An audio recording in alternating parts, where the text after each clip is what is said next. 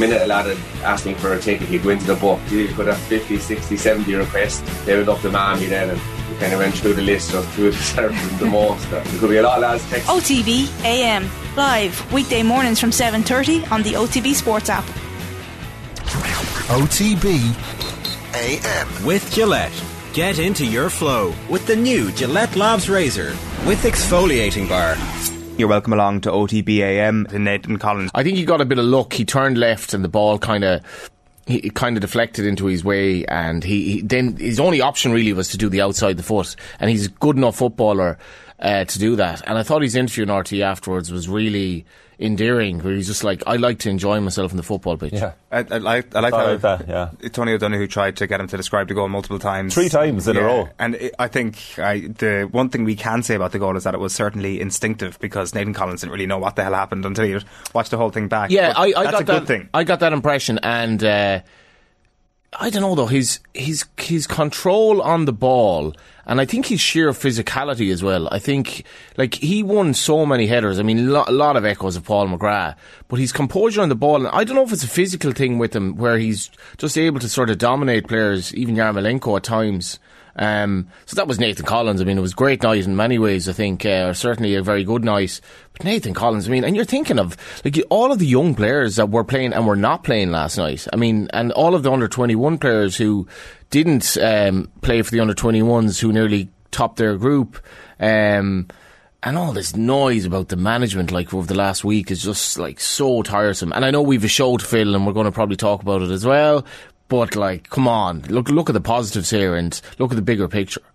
I don't think it's hard to look for the positives this morning, Colin. No, not at all. What a difference a week makes. Seven days a long time in politics. Like, I was saying there beforehand, if the results were reversed, so had we won the first two games of this four game period and lost the second two, then the narrative this morning would be like, oh, you know, it's, it's not good enough, it's not consistent enough. But now the mood is so much better, and I was reading the comments online, like fascinated by the comments overnight to see what the general reaction to it was. And it's, I would say it's about 75% positivity. I think there are a lot of people who've made up their mind about Stephen Kenny. And a few people, you know, uh, state their case and make their arguments about why they don't believe in the Kenny regime. But the, the positivity is undeniable since that Scotland game. Like the, the performance in Dublin was absolutely brilliant. I was at that match. It was like as if the previous two games never happened. And last night I was just so impressed. And it was our own Nathan tweeted, and I think he summed it up very well when he said, um, for the first time in a long time in an Ireland game, we're not talking about an existential crisis. We're just talking about a very good display against uh, an impressive international side, and we fit into that category last night. Uh, well, yeah, I think we don't want to talk about an existential crisis, but the fact of the matter is that an existential crisis conversation was happening five days ago, and I think you're you're bang on that. Like, if these two results were the other way around, mm. the, the, the lingering feeling would have been the crisis talk or whatever, and that's yeah. just totally ridiculous. It's, it's totally ridiculous. The results could have been exactly the same. The performances could have been exactly the same, but the, the mood music would have changed. Like there was talk, uh, like th- there was reports last Friday that if Ireland's results didn't improve, Stephen Kenny's reign, and I quote, would have come to a juddering halt. Yeah, I like mean, I mean, so Ireland could have lost that game last night had that left winger just been a little bit more clinical. Yeah. Are we all of a sudden saying that this path is the wrong one? And well, it would have the, been the, un- the pro- as unlucky had we lost last night, wouldn't it? Surely, it would have been. But it's, it's, it's, it's, about moments as well. Like I, t- I slightly disagree. I don't think we were brilliant against Scotland. I thought Scotland really? were very poor. I thought, we, I thought we were better in the first half last night than uh, against yeah, Scotland. That, that was we, very we good. needed to be better. But yeah, against, Scotland were poor, but against Scotland, like some of our passing, other better teams would have just scored against us. But against Ukraine at home, we should have gotten a penalty at nil all, and then that changes everything.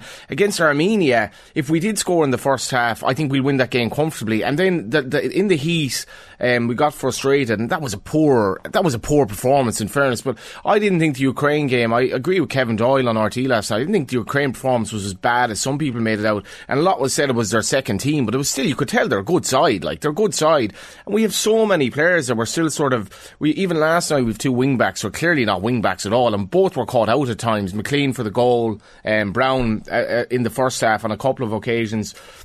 I mean, Hogan was absolutely being carried up front. Like, Yeah. we basically 10 players and a player who was probably out of his depth. And you saw this at, at other times during the campaign.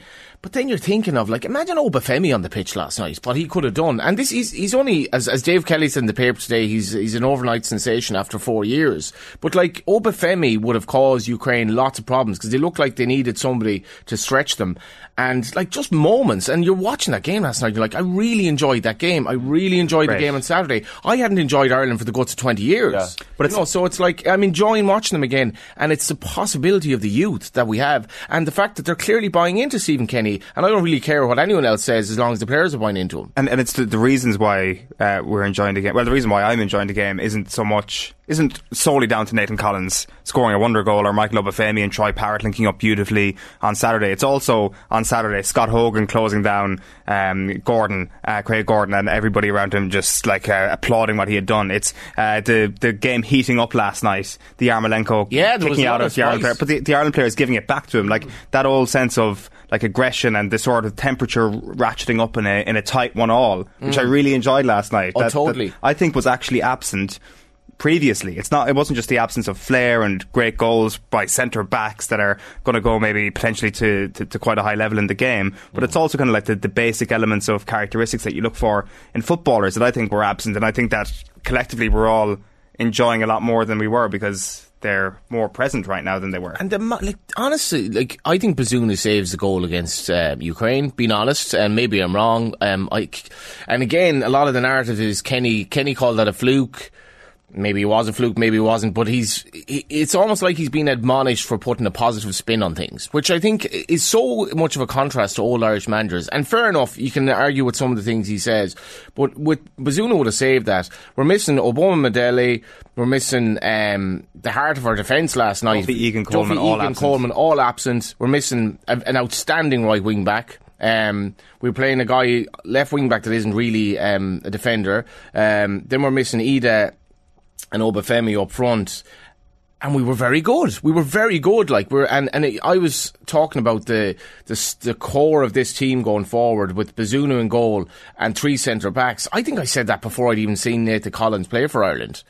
And I mean, the narrative has totally changed now because this man is going to be a colossus. Like that performance was outrageous. It was so, it was uh, practically flawless, and the goal was the goal, but everything else about it. And he just has this like belief in himself that I think Kenny is inculcating in young players. You can do this. Don't be afraid to be Irish. Don't be afraid because you're Irish to take on three players as a centre back and hit the ball with your outside of your foot Yeah. into the bottom corner. Don't be afraid to do that because we've been afraid for too long. We've been afraid where midfielders wouldn't even cross the halfway line, not to mind a centre back. It actually statistically was nearly flawless. Nathan Collins' mm. performance. Our own Jack Keegan has compiled. How are lads giving him 9 out of 10? It was clearly 10. percent pass completion rate, three out of three dribbles completed, three headed clearances, nine recoveries, four out of five aerial duels won. So there's your not flawless, four out of five only. And 92% Come on, is Nathan. it? But like, yeah, I, I mean, I love that interview afterwards. It was like the Will Ferrell old school moment where I sorry, I just blacked out there. I don't know what happened. I just picked up the ball. Next thing I know, I'm scoring an absolute world class goal. Has the centre half scored a better goal?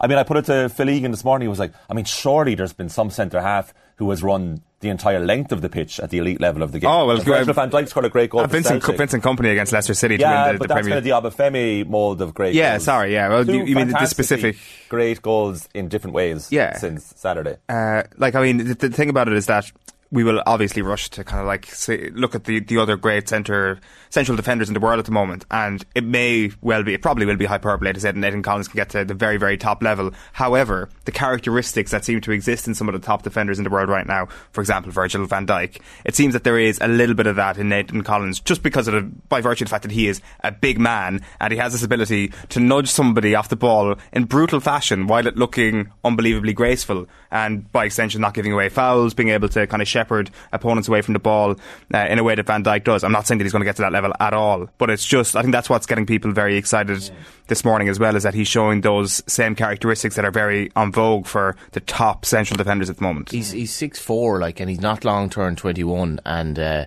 you, you saw even in the second half when Kelleher played it out to him, and there was again moments from the game on Saturday where we're playing it out to Duffy, who's just not good on the ball, and he's going to give the ball away.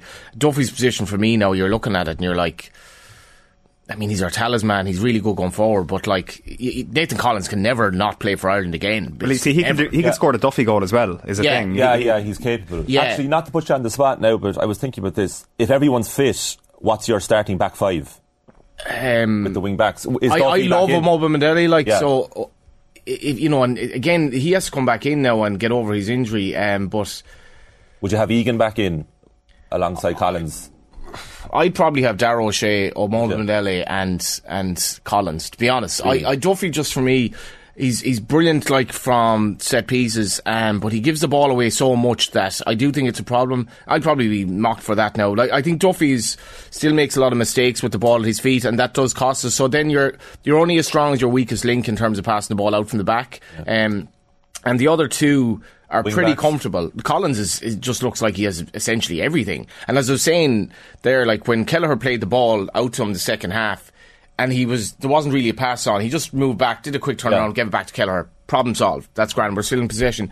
The wing back positions clearly Doherty and left wing back. Stevens?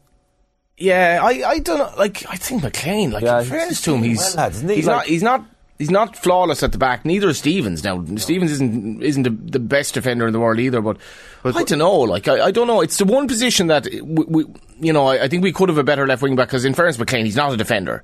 We're getting away with it a bit. But do we need do we need a defender in that position? Given you've got three very mobile, athletic, uh, very talented centre backs in, in your future back three there with Oma Bamadelli, Dara O'Shea, and of course Nathan They're Collins. all right footed as well though. That's so the problem. Yeah, so you're looking you're looking for a left footer there at some stage. Yeah, I, I don't. I, I still think against good teams you get caught out in with three at the back in wing positions. They're going to target you. They targeted Brown and they should have scored. Yeah. They, and they didn't really target McLean. McLean yeah. did quite a lot wrong about that goal. His positioning wasn't great, but Yarmolenko totally overplayed the ball. So like he gave us an out, and then McLean just wasn't able. He just wasn't able to defend as a defender should, and Hmm. basically sh- shepherd him to a position where you can argue then that the two lads, the two centre backs, were Well, Collins was at fault. I little he bit asleep. himself, but, you know. I mean, these things are happening so fast. I mean, what are you supposed to do? There were three over two Ah, yeah, in any event. But the, the, the wing backs will, in good games, they will ca- catch you out when you've basically wingers playing there, in my view. I think McLean ex- uh, anticipated cutting back on the left foot for Yarmolenko, Yeah. just like McLean would do in Himself. that position himself. So he's probably thinking from the attacker's point of view. I thought he did quite well. But you do need a wing back who can defend in some way because, as Johnny said, like the right wing opposition will just destroy us. Like Hmm. you know, It like I mean it right wing opposition. the, so- We've had plenty of that in the Irish press in the last few days. There's been like obviously some suggestion that maybe we could potentially uh, have we could see like someone like Chiedozie Ogbene played as a, as a right wing Yeah. back at some point in the future. It's the same problem. So much, It's- it- many right options. though. yeah, it, that, that's it. Obviously, But you see, Ogbe- Ogbene, for example, playing right wing back in the Armenia game away might have made more sense. When you're playing a team that essentially are parking the bus to a large degree, um, you can obviously take more chances, but. You know, I still, I still think the Heat was underplayed uh, in terms of the Armenia performance. I think it's very difficult for Irish players to play in Heat like that uh, over 90 minutes, and they kind of flattened out in the second half. And then, I mean, I'm sorry, but Callum Robinson, who again isn't really up to this level in my view, like he should be, he sh- we should have a penalty in the first half. And I mean, we should, we, it's a lot of what about here, but like, let's not overreact to everything. And uh, I, I don't think we were amazing in, in either of the last two games. I don't think we were amazing, but it was, it's been very positive window, I think, all in all, in terms of the future. Like, let's look at the future here and let's look at, Kenny trying to bring a massive sea change in the way we approach football as a nation, as in genuinely as a nation, um, and even the Irish under 21s. Crawford, like said before the 21s game, yes, we believe we can beat Italy. He said after the game, I would have bitten your hand off for second place before the group started. So he's not getting called out for changing the narrative. Like, so let's let's like let's laud positivity. Yeah. Yeah, like I, I, I do think like the one metric, and it's an intangible that you, you have to look at is are Ireland making progress? And maybe a secondary point is how quick is that progress happening? Is it happening quick enough? And I think especially given the age of some of the players who have started to shine recently for Ireland, you'd have to say that, that progress is happening. Like just a couple of uh, comments coming in, like just um, like your point on, on the heat. Uh, Shifty lad says, morning lads, in Armenia the temperature was very high and having to play in that would have been very tough. I think our passing is getting better and not side to side for the sake of it. I think that's spot on. And then and, and, and, and some, some longer balls as well from which are totally, totally warranted if you've any pace up top because we need to mix it up a bit and we are mixing up. And Kelleher is like unafraid to do that as well. It's not just constantly out to the, to the centre back. And sorry, if you have Duffy in your team, it just creates wobbles because you you're, you can't trust him on the ball. It's simple as that.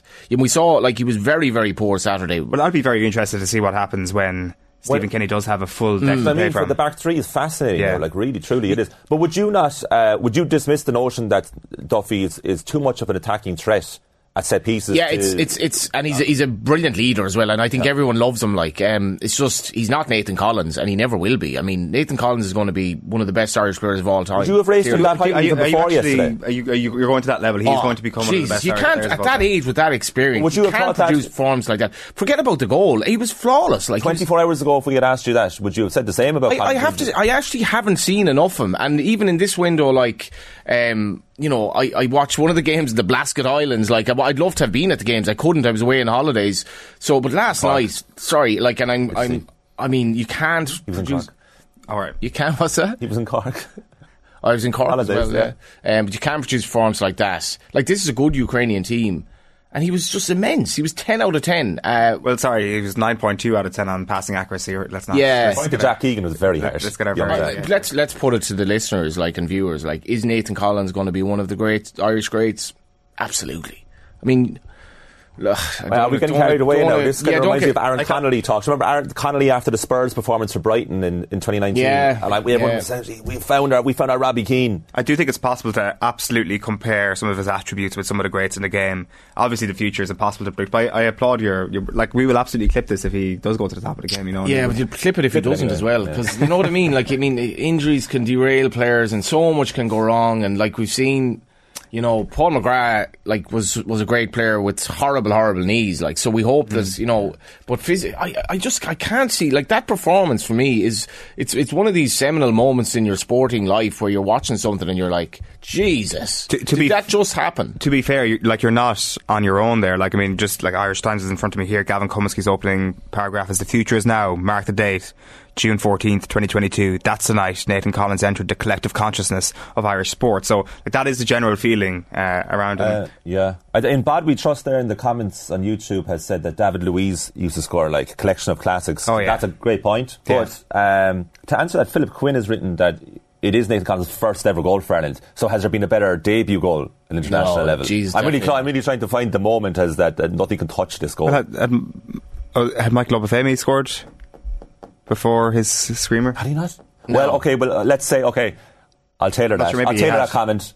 Not Best for- ever first goal scored by a defender. Okay, international well, they level. were- the parameters are narrowing, and I can uh, the assu- filter search is. can assuredly say the answer to your question is no. No, uh, no Irish defender has scored a better goal on their, I'm sorry, the, no, uh, but their you know, goal. the, you know the little flick at the end that when he skins the last defender. It, it almost felt like he meant it to hit his thigh or knee. Yeah, he- it, he it, it, it looked didn't. so deliberate. I mean, Yeah. obviously didn't, but it Yeah. looked so deliberate. But the finish when he saw from behind the goal on the replay, I mean, the curl on it was just so beautiful. See, But before that, if if, my, if memory serves me well, he was involved in a very good bit of play. Um, and I can't remember what it was, but he then wins the ball so high up the pitch, so his his endorphins are high at the moment. He's full Yeah. of confidence, and then I think if you if you play the if you play sport and you're everything's kind of going well for you in a game, and then you do like a move like that, and you kind of fluke a position somewhat where you're in a, a one-on-one. You're you're you're so high, I think, confidence-wise at that stage where you can do the outside the foot. And by the way, the outside the foot was basically the only logical option available to him at that time because it was the clear uh, shot at goal. But we just don't see that from centre backs, and he made it look so easy. I'm just like. Wow, I mean, have you been doing this all your career in training or what? Or is this just a, a once in a lifetime event? But it wasn't the goal for me, it was everything else, really. Like, uh, if the goal never happened, I'd be raving about Collins. And and I think that's like that's almost more interesting. I think the goal is okay. The goal is all Nathan Collins. Don't get me wrong here, but I'm not sure the goal happens unless we're playing three at the back. Because well, with, the, with, absolutely with that, not. he, he can just take that not. risk. He, he can he can He- pop into midfield. He can he can take the gamble. Like he like it, he, it looks like he could see what was going to happen before it happened, and that's I think is, is potentially part of the reason why you're so excited. And but he he wouldn't be able to make the decision to act on what he predicted if there was only one centre back beside. him. And he certainly wouldn't be able to play do that if, if Stephen Kenny weren't manager because there's no way you'd have a centre back that high up the pitch. Simple as like, and the three at the back. Kenny's spoken about the fluidity of different systems and like uh, you get bogged down in three two four one three blah blah blah blah. blah. But like the, the fluidity of a three at the back is that you can do something like that. You can be a little bit aggressive, particularly if one of your three at the back can play football, and Nathan Collins clearly can, and Duffy, like. Probably can't very much. So, like, it's going to be a big dilemma going forward. I would have been very interested to hear what the conversation would have been the morning after the Serbia game. Last year had Omobamidele scored that screamer that uh, was brilliant save by the Serbian keeper, wasn't it? And I, and I think that we would have been very excited in a similar way. And you know what? Oh, he was What's wrong with outstanding that? night as well. Like, Before I go to Nathan, I just wanted to ask you. It sounds like you weren't too unimpressed by the first Ukraine game in Dublin. Would that be fair? I, I didn't think we like we weren't great, but we hit the bar and we should have been one 0 up from a penalty. So like I think a lot of the narrative was oh it was Ukraine's second team. Watch the game though; they're a good side. Like they're a good side, and we were a lot of our players are coming off long seasons. A lot of them like aren't necessarily even playing at club level. A lot of them are bit part players. We've square pins and round holes. I thought it was bad, but it was more so the fact that it followed the Armenia game, which I, I think there were extenuating circumstances. I think Scotland were terrible against us. Like I, I and, and, But we still had to do it. I mean, like the, the goals, like the, The the, second goal, particularly the build-up play for that. Even the, the, quality goal. of three of our the three of three of our last four Yeah. goals. Sorry, our last three goals. Yeah. Like they're three of the best goals Ireland have probably scored in twenty years. Basically, like, let's be honest. So we're actually is it is it not nice that we're enjoyable to watch as well again? Like we, we we were horrible to watch. It There were fifty thousand at the game. On It is, but it will be accused now of hyperbole and getting carried away with things. Like, where are we now? Where, where are you possibly getting the hyperbole accusation from? I, I, I can't but like, the Obafemi where pass for um, the Parrott goal was. That's why you watch football. Like that's why you. Wa- I didn't think Obafemi had that in him. Obafemi had that in him. Obviously he does. That was the greatest moment of beauty of the whole like four games. Johnny, you've had the greatest night of your life by the sounds of things. I mean, it's. Uh, I'm not. I'm not going to knock positivity here this morning. I'm going to bring Nathan Murphy in, though. I'm not sure where where, the, where Nathan Collins is in uh, in terms of uh, your future Irish prospect From Nathan thermometer. Collins to Nathan Murphy. Yeah, exactly. I mean, we're we're we're hearing it all here in studio this morning, Nathan. That this guy could. Uh, what, what what's your exact take, Johnny? Best Irish player ever, possibly? I would say Nathan that he's going to be an Irish great, like essentially, like barring barring things going wrong injury wise or whatever. Like how how could he not be after doing that at 21 years of age? I think, Johnny, uh, you have a temptation to get carried away at times, and I've definitely felt since the start of the Stephen Kenny reign that you've uh, maybe over-egged how brilliant some of these players are going to be. But I think you're dead right with Nathan Collins because I think he's already started to do it. Whereas a lot of those young players, like we have no control over what their club futures are and whether they'll play enough matches and how that will impact their development with Ireland. But Nathan Collins has already half had half a season in the Premier League where he's been exceptional. And now it's just a matter of where he goes next. It may well be Burnley because obviously Mee and Tarkowski have both left. So Burnley may think, well, this guy will get us back up to the Premier League next season, and it's worth uh, worth sticking with him. And also, they spent 15 million on him, which means he's worth at least double that now. Uh, so, you know, is, is a team going to go straight out and spend that? I think they should. But yeah, he he's going to be the middle of that back three. You would have to think now for the foreseeable future, regardless of what happens with Shane Duffy, though he is an option on either side. So. I'm with Johnny. Like the goal was obviously of the absolute highest quality, and to have that composure to finish with the outside of the right boot. But it was the rest of his game throughout the four matches. Remember, that happened after starting all four games. One of the few players who have started all four games. And to be able to step in at the right time, which is what all modern centre halves do. To if you want to press high, you know your centre halves are going to have to take those risks as well and just keep recycling the ball at the pace that he has, that he's shown throughout the three or four matches, uh, his timing in the tackle, his anticipation. Yeah, he looks like an, an absolute superstar. And I think the fact that he has done it in the Premier League and he has played really well in a struggling side over the past few months of the season shows that he is somebody we should get unbelievably excited about. like I mean, it's not exactly the the, greatest nomination in the, in the world, but for an Irish player to be nominated for Premier League Player of the Month uh, at, at his age probably shows in a struggling side, as you say, that that there's clearly been some suggestion that, that, that he is standing out already at the, the level that he's played with at the club. But what might be kind of maybe a fairer question, Nathan, is comparing Nathan Collins to his current Irish teammates. Like, like is he the one at this point who you would have ahead of everybody else in terms of potentially reaching a the highest point in their career. If you're looking around at, say, there was obviously huge hype around Troy Parrott at the start of his career, could, could still yet happen from at, at any level, and a number of other players. Do you think that the, the hype is realist about uh, Collins when you compare him to the Ireland, Ireland um, youngsters? Again, I- I think he's done it already. Yeah. He has played a good chunk of games, whereas Troy Parrott, listen, is developing and you know did really well over the few games. And again last night, while he missed the golden opportunity, his movement was brilliant.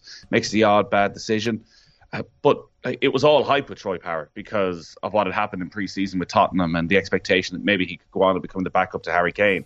Nathan Collins has had a good run of what 10, 15 Premier League matches and not looked out of place at all. So yeah, I think right now you'd have to say he has the highest ceiling uh, because he's been there, he's done it.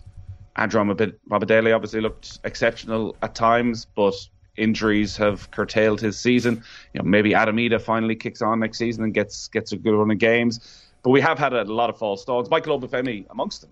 Think of Michael Obafemi scoring that goal for Southampton against Manchester United. Think of Aaron Connolly scoring that brace for Tottenham or against for Brighton against Tottenham. Like both of those moments, you're thinking these guys are going to lead our front line for the next ten years. There's no way they can't. Mm. Uh, but football can turn when you're a young player very quickly, and like there's no guarantees with Nathan Collins. Uh, what is the move to the Premier League? You want to get a move where you're playing. So maybe you do another season actually with Burnley and play every single match, and then you're ready for a move to a top six, top eight team. Play under Vincent Kompany for a season right now. Well, exactly. Uh, it hasn't done Josh Cullen any harm. I, uh, it's very hard to predict what's going to happen with Burnley, I'd say, because they've lost their two senior centre halves. I think Kevin Long and and Nathan Collins are pretty much the only centre halves they have left. But they may just think actually, if we can get 30, 35 million, just been relegated, they haven't got anything for Mee or Tarkowski. You know, let's go and take that. But it's oh, it's exciting. Jesus, exciting to watch. I, I saw him over at the Etihad. I went over with the kids to watch Man City Burnley in October, and he started that day. And you know, City obviously don't play with a striker. Uh, and I think Phil Foden played as the false nine. And even though they ended up losing 2 0, and he made, he made one mistake towards the end, a sort of mistake you kind of expect from a, a young player he just switched off for a moment I kind of wondered that day how he get on, where he didn't have anyone to mark. Like they were all just dropping deep constantly.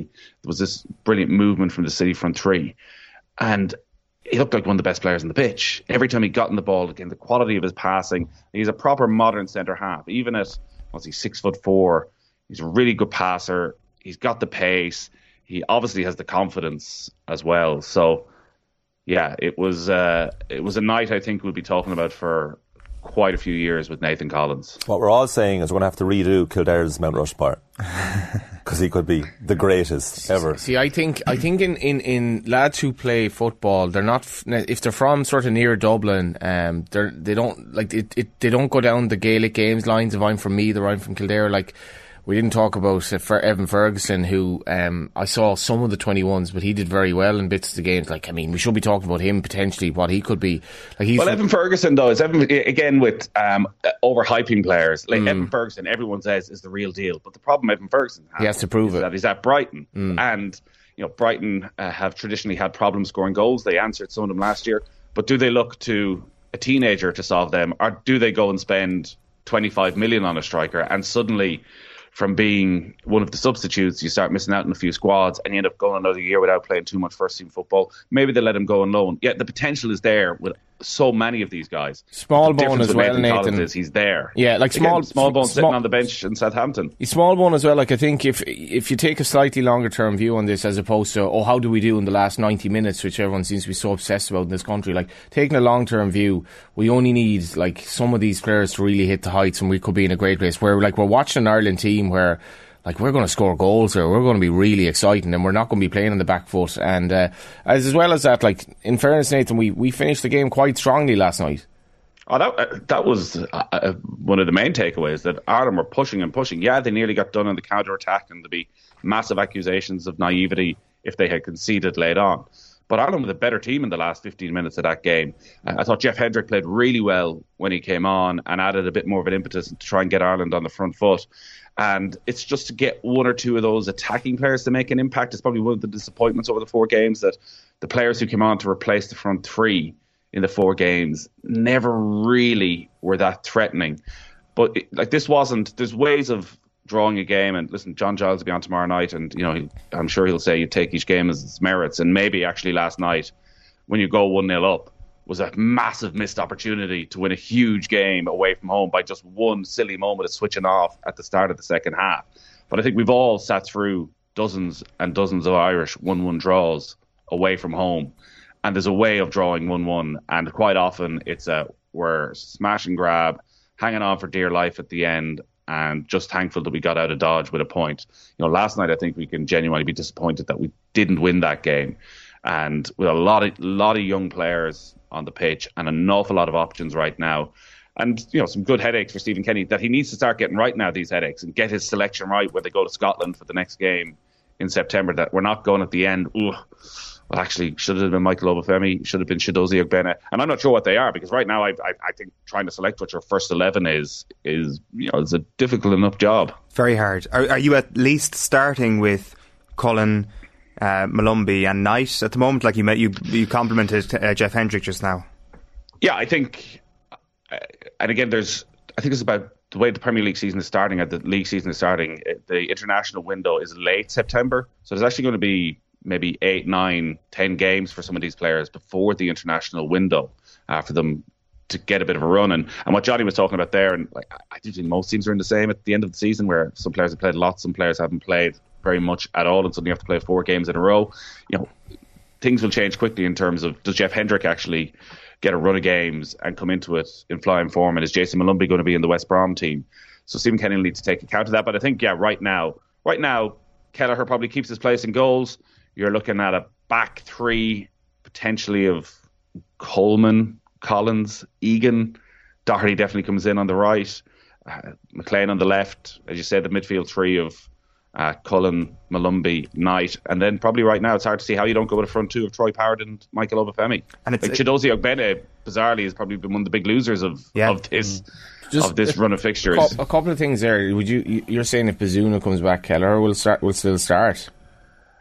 I, I, think Kelleher uh, deserves to start, particularly after the performance last night. There was one moment, and they, they never showed it on the highlights, and a ball was played back to him early in the first half, and it was pinged mm, through yeah. the air. Mm. And the, and he, and he just controls it with the underside of his foot. It goes on yeah. his foot. Remember that? That happened twice. Like, twice in the first yeah. five minutes. They was in the absolute It was a test. Calmness. I, I, I, I think Bazunu though. I think we're, we're, yeah, we're, Bazunu is Bazunu's potentially, definitely potentially in the same Nathan Collins, completely overhyping mode uh, on a Wednesday morning, a Thursday morning. But Bazunu's a better keeper than Kelleher. On what? Is Uh, why, why do you think? I think, why do I you think Zuno's- Kelleher, gonna Kelleher be may like- well I'd like to hear it though. Why do you think? I. I, I think Kelleher. I think Kelleher should have saved the, the goal against Ukraine. To be honest, I think Bazunu just saves that. And um, Bazunu's save um, in the Luxembourg game away, like Bazunu looks basically already almost going to be top class. I, I just, I, I, I think he's a better keeper than Kelleher, and this is a great problem to have. Kelleher on the ball is so good, but I start Bazunu anyway. Um, I also think that Ogbene and Robinson, they're lack of quality at times just being found out in good games, and I think we'll be looking at Obafemi going forward. That's my take. Well. Ukraine at home was, I think, was particularly damaging to Ogbene, where there was two, three occasions where he got the ball on the halfway line, and Ukraine were retreating, and you expected them either to put the head down and really charge at these guys, or there was an option of picking out a pass in behind, and he just didn't have it. he doesn't have it. And I just think he doesn't have it. Th- There's also a mitigating factor here in these being end of season Yeah, games. yeah. And like you can't just dismiss the mid season quality of these players It's a because in June they look uh, especially when you talk about running out of defence, they don't look like they can run out of defence the same way as they could back in December. I think that's a huge Look, mitigating look at factor. Callum, Ro- Callum Robinson's club career. Like he's clearly plateaued in terms of where he's at, and like maybe that's different to Ogbene. Yeah, so Ogbene has obviously been playing League One, got promoted, um, and he's still something of a of a blank canvas. But I think there are moments where you can just tell that he he needs to up his game to to stay in this team. Whereas, like. th- Sorry, the Obafemi quality for that pass. I never see Ogbene doing that. Like, I never see him even doing anything. Maybe I'm being harsh, but like these are decisions, good decisions for Kenny to make. Well, the, like the key thing, and you bring it up there, Nathan, is that it's hard to see how it doesn't become Obafemi and Parrott up front. Like that's as much to do with the combination we saw on Saturday as opposed to the individual qualities of the two players. I know it's one game, but like, I, and I agree with you actually on, on what you said earlier about Parrott and his movement last night, which I thought was really good. But it still felt that not having Obafemi beside him last night probably diminished his own capabilities as well. Well, he, he needs to know exactly, I think, where his strike partner is going to be. And Scott Hogan didn't have a good night, and you could tell by the look in his face when he walked off that he hmm. probably thought, you know, that's I think his eleventh cap, and he still hasn't got a goal. He should have had one on Saturday, but he's you know still hasn't really taken his opportunity. So if Obafemi is back and he's fit, and he just needs a good run of games for Ireland for his club where he's always available.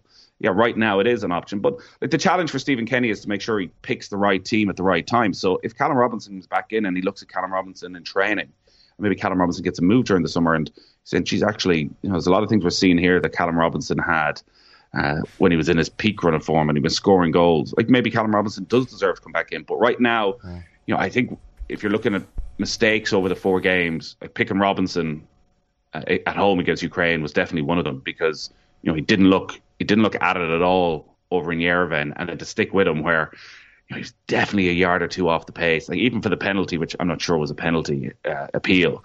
Like, I, I, when that ball was played through, and uh, maybe I've been harsh about it because he did play that ball through, and Robinson didn't quite look ready. Uh, I expected Robinson to just zip clear of the centre half, to suddenly have a couple of yards on them, but he didn't. He didn't quite anticipate the pass, didn't have that little bit of pace, and you know, we've seen a few of those performances from Robinson. So the balance and like that's the job of of good management is knowing which of these players are 100% right at that moment and making sure you can get them into your team. So like it's easy in hindsight. I don't think anyone said that you know Michael Obafemi and Troy Parrott should be a front two against uh, Armenia away. Everyone felt that we are incredibly excited about it, Bene and Robinson, and now we're sort of feeling that these guys have, have kind of moved out of the picture. It, it may not be that be that way, particularly with injuries. He's, he's still going to need these guys over the next few years. And that, that's probably something that we need to kind of maybe look deeper into as well. Is that Stephen Kenny can't possibly know his starting eleven right now, and that means that this team is nowhere near the finished article. And yes, there are loads of exciting moments from last night. The Nathan Collins thing in particular is, is something that's very, very reasonable to get very, very excited about. But it does feel that there are still a lot of questions around certain areas of his team. And it's the old cliche of a, a manager doesn't know his best starting 11. That for me is like a, a big reason why we can expect this thing to take a little bit longer in terms of finding an end product here.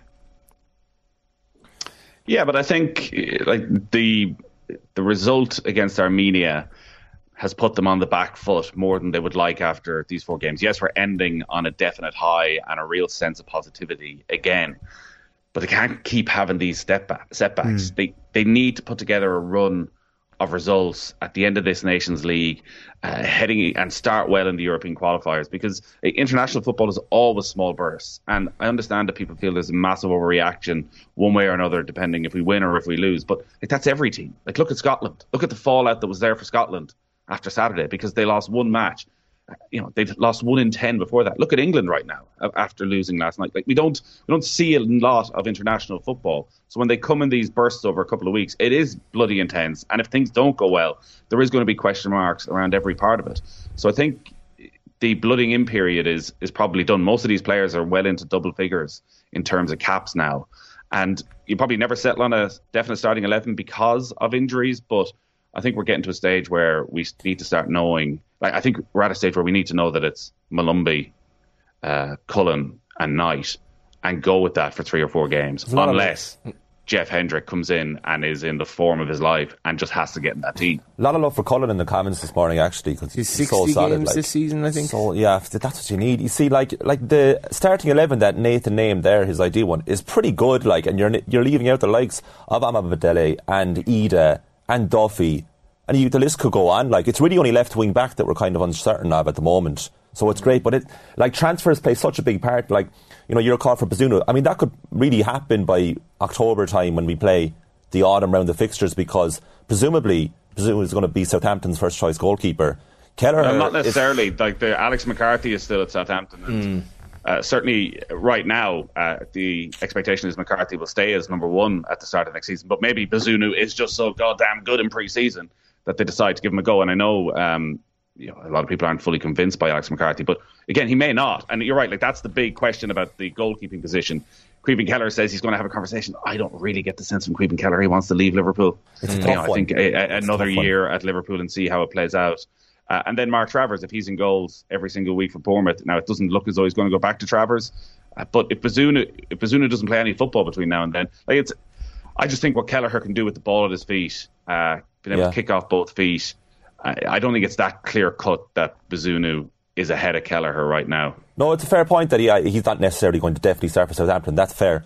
But if he does, um, if he um, breaks into team, Kelleher, like Kelleher has a decision to make. But the thing is, seeing Kelleher in that penalty shootout against Chelsea in the League Cup final mm. was so exciting, and I say that from a Manchester United fan because you don't see Irish players play at the elite level of the game anymore. This is we're going back 10, 20 years, so it's brilliant to see a player like that. So he has a real conundrum because he's a second choice keeper at one of the best clubs in the world, the best clubs we've seen in the last decade, that team.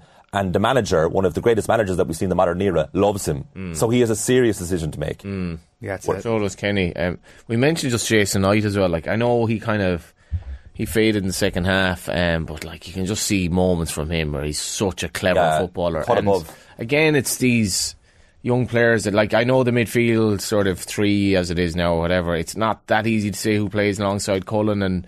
You know, um, Brown is playing out of position, sort of wing back, even though he's some good qualities going forward. But like, we have a lot of squad depth that we don't seem to have had for a long, long time, and that's Yeah. what's really encouraging. Even Joel Bagan might come in into the left back situation as well down the line because I think that that will clarify itself in the next few years. Where McLean is getting on, Stevens is probably a bit vulnerable, and A, a long-term solution there is probably re- required over the Bagan's next a good player, like. Um, uh, plenty of mixed reaction uh, in the comments. Uh, Paul Mallon says it's a bit silly uh, telling people to stop overreacting to a loss when the opening of the show was a massive overreaction to a one-all draw. I support Kenny, but the coverage here could do with some balance. Probably a fair point. Uh, James McCullough says, Hi Owen, last week I ma- messaged OTBAM. I was still behind Kenny and that our boys would silence the doubters. I hope these last few performances have gone a long way to doing that. And then finally, Kenny the dad says we are still not good enough. Our game plan works against better teams, and the same cannot be said against poorer sides. And that's not a dig at Kenny. He is dealing with a lack of resources compared to previous managers. I do think the comparative performances between, uh, you know, uh, uh, opponents of a higher quality versus uh, a more mediocre quality is like we, a, we beat relatively Luxembourg and Az- Azerbaijan very comfortably though. In- in the end we did, And I the, guess, The yeah. Armenia game, like I'm, s- I- I know we did, and Scotland obviously got four there, but like I think, I think again that was slightly overplayed. I think we got very tired in the heat. Yeah. and it is what it is, and they're not. They're not No, the first half performance wasn't shocking Yeah. against Armenia. You sort of expected, when we were on commentary that day, you expected Ireland to score in the first 10 minutes of the second half and they'll win this 2 0 Mm. and everyone will just move on with their lives. Uh, but but there also in that first half was nowhere near the energy levels and the intensity to the performance that there was last night. And maybe that was to do with the heat. Maybe it was to do with the tactics that meant they didn't have the same amount of numbers in midfield. But like we sort of often look down our nose, I think, at the sort of put them under pressure idea. But like that has to be rule one for this Ireland team: Yeah. is play like the very best teams do. Don't give the opposition time in the ball, and when you win it back, like that's that is the big difference here. Is that when they win it back, they just keep hold of possession. And there's definitely last night, like the big difference between last night and Ukraine and the second half in Armenia is that you can say that is radically different to what Ireland were doing three years ago, five years ago, ten years ago. Whereas I felt second half in Armenia and the whole match against Ukraine, that could have been a Martin O'Neill team, a Mick McCarthy team, a Giovanni Trapattoni team. There was no real pattern to it. But the last two games were back to what we saw uh, in the springtime and at the end of last year. Oh, and I thought that was a very balanced uh, assessment of the of the whole thing. We just happened to have the best centre half in the world. Yeah, thank you. best player who's ever Bring- played the game ever, ever, ever. we bring uh, the, the cool-headed Nathan Murphy on to Well, just it's funny. I was. Um, I mentioned I went to the Etihad, and um, after the match, I was there with the kids, and they obviously wanted to go and hang around afterwards and see could they meet uh, Phil Foden or one of the uh, Manchester City players to get a photo, and they have a little tunnel. A secret tunnel that the players can escape through. So the uh, we were just standing there. Next thing I noticed, uh, Burnley player come out. I was like, "Oh, Nathan Collins." And the, the, you can tell the kids are a bit like, "Yeah, Burnley player, Burnley player." My brother was like, "No, no, go over, go over, and get that photo with him." And I think it might well have been the first time uh, Nathan Collins had ever been asked for a photo photograph uh, by fans, and uh, he was, geez, he was just the loveliest lad. He Yeah. stood and he uh, spoke with them for about ten minutes, and uh, now. Now, last night they were like, "Show me the photo! Show me the photo!" Sorry, what was the photo? Uh, them taking a picture of Them you and Nathan. Nathan Collins. Uh, yeah, yeah, yeah. As I said, I'm just uh, my biggest concern is uh, first they had to deal with the emergence of Nathan Carter, and now Nathan Collins. I'm like, Nathan it was once Murphy, a I'm great worried name, about. and I've Yeah, just me been too. well reduced. Uh, Sure, Dad. Na- Nathan, good stuff. Amazing. Thanks a million. Cheers, lads. Uh, it is 8.14. OTBAM is brought to you live each morning by Gillette Labs for an effortless finish to your day. Uh, after these ads, we're going to be turning to rugby where we'll be joined by Gordon D'Arcy. But before that, here's Ireland head coach Andy Farrell talking uh, after announcing his squad to travel to New Zealand. Back in a few. Oh yeah, no, we're we're delighted. We're we're so excited about um, um, taking this squad as a group of forty to um, you know probably the hardest place in world rugby to go to and finding out about ourselves. You know, this is a historic tour that probably will never be done again. Certainly with how we've um, structured the tour. Um, maybe Ireland will never get to play a, a, a three-game uh, test series out there again, and you know this is the ultimate, isn't it? We're talking about building now towards a World Cup, and um, he, what you want to do in those type of circumstances is, is, is test yourself against the best, and it doesn't get any better or tougher than uh, going to New Zealand and playing them in their own backyard, uh, backyard after, with uh, what we see as five Test matches. Yeah, no, there's plenty of conversations that have been happening over the last few days, and uh, like always, it's tough, you know, because. Um, they all wanted to make the tour. Um, it was all, uh, I'm 100% sure, within their goals of the season to to um, to perform well enough to get on this tour because they can see what it means to Irish rugby and they want to be part of it. You know, we've we've picked a 40 man uh, squad, which is the biggest squad that we've that we've picked um, because of the the schedule, etc. And they know the, the, the, players that have missed out and the, and, and, the injured players and the guys who have been picked as well that this is the opportunity to show what they're about under under the most extreme pressure to see whether um, they can perform at the highest level and, and see whether they earn the right to carry on into next year which is which is uh, obviously the World Cup year. 18 minutes past 8, you're very welcome back to Wednesday's OTBAM. You'll have heard Andy Farrell in the break there talking at the announcement of his 40 man squad for the tour to New Zealand, which begins uh, next month. Delighted to welcome Gordon D'Arcy back to the show. Gordon, how are you getting on? Too. Good morning, lads just on that point of, I guess, these New Zealand tours and these tours to the Southern Hemisphere in general, it feels like it's almost a pattern at this stage that the year before the World Cup, Ireland would go down there and play at least one test in New Zealand. Uh, from your own playing days, was that something that was generally spoken about? Like the World Cup, was that generally spoken about all the time as if New Zealand were this sort of preparatory uh, expedition in order to get ready for, for the big one a following year later? Uh, no, not not really. Like, you, you, I suppose when you when you get to this stage in the season, there's probably I wouldn't even say there's any players involved in the conversations. It's the coaches are, you know, probably have some you know webs in their head that they want to see play out over the next kind of 15, 16 months. But from players, like you look at the volume of rugby that's gone through, there is a certain bit about just getting the energy tanks just you know reestablished and uh, trying to get ready for what's the what is the toughest tour um, in the uh, in the in the professional era. You know, you go back to that tour in 97, 97 to New Zealand. Kind of, it was ninety seven. Yeah, I think it was ninety seven that went. Um, you know, this is obviously we're better prepared going. It's not a development tour, but this is uh, this is akin to that. But from the from the players' perspective, you know, I'd say this guy's looking to put their to reinforce any um, potential the coaches might see in them in their heads, um, and for for other players, players is just just just to stay there. But like, I think you can't get away from the, the enormity of this challenge. Like it's like I, I look at it on paper and I'm just like, just it really it is really going to be a brutal tour. What is the area of this squad then that would give you most concern when it comes to the brutality? So I, I guess when we're talking about areas of squad depth here. Uh, no, it's uh, that's not. That. I think it's you know you you playing the playing the All Blacks three games in a row is tough enough, but you're putting in the the Maori into in, into that. Like that's there is no easy game there. So, um, and starting with the Maori, they'll want to set the tone um, for the tour, um, and there's this weird thing in, in, in New Zealand that they um, they almost take it as a national. They, are taking the, that Ireland have beaten them what three, you know, is it three out of the last five times as a as a national insult. So the Maori will be looking to soften up players ahead of the ahead of the ahead of the first test. I think it's it's unfair maybe to pick apart the squad at this stage because um, we've got to see how they've how they perform. Um, there's cases for people being left out, and there's cases for everybody that's that's in there. Um, I suppose we still have some of the inherent. Um, you know, we probably don't have the. Some of the injuries will probably be a concern going. Not no uh, Ronan Kelleher and no Robert Baloucoune too that probably jump out the questions that uh, you like that are inherent to the squad of if you want to continue this theme, and they just won't go away. Gordon is, the questions regarding the number ten position, and if we get into uh, a conversation around squad depth, I think it, you don't even need to, to, go that far to accept that maybe Sexton won't play every game in this tour. I don't think that's exactly a hot take that he's not going to be available for every single minute. Uh, do you have greater concerns or fewer concerns, say compared to the end of the Six Nations, when it comes to Ireland's depth at ten?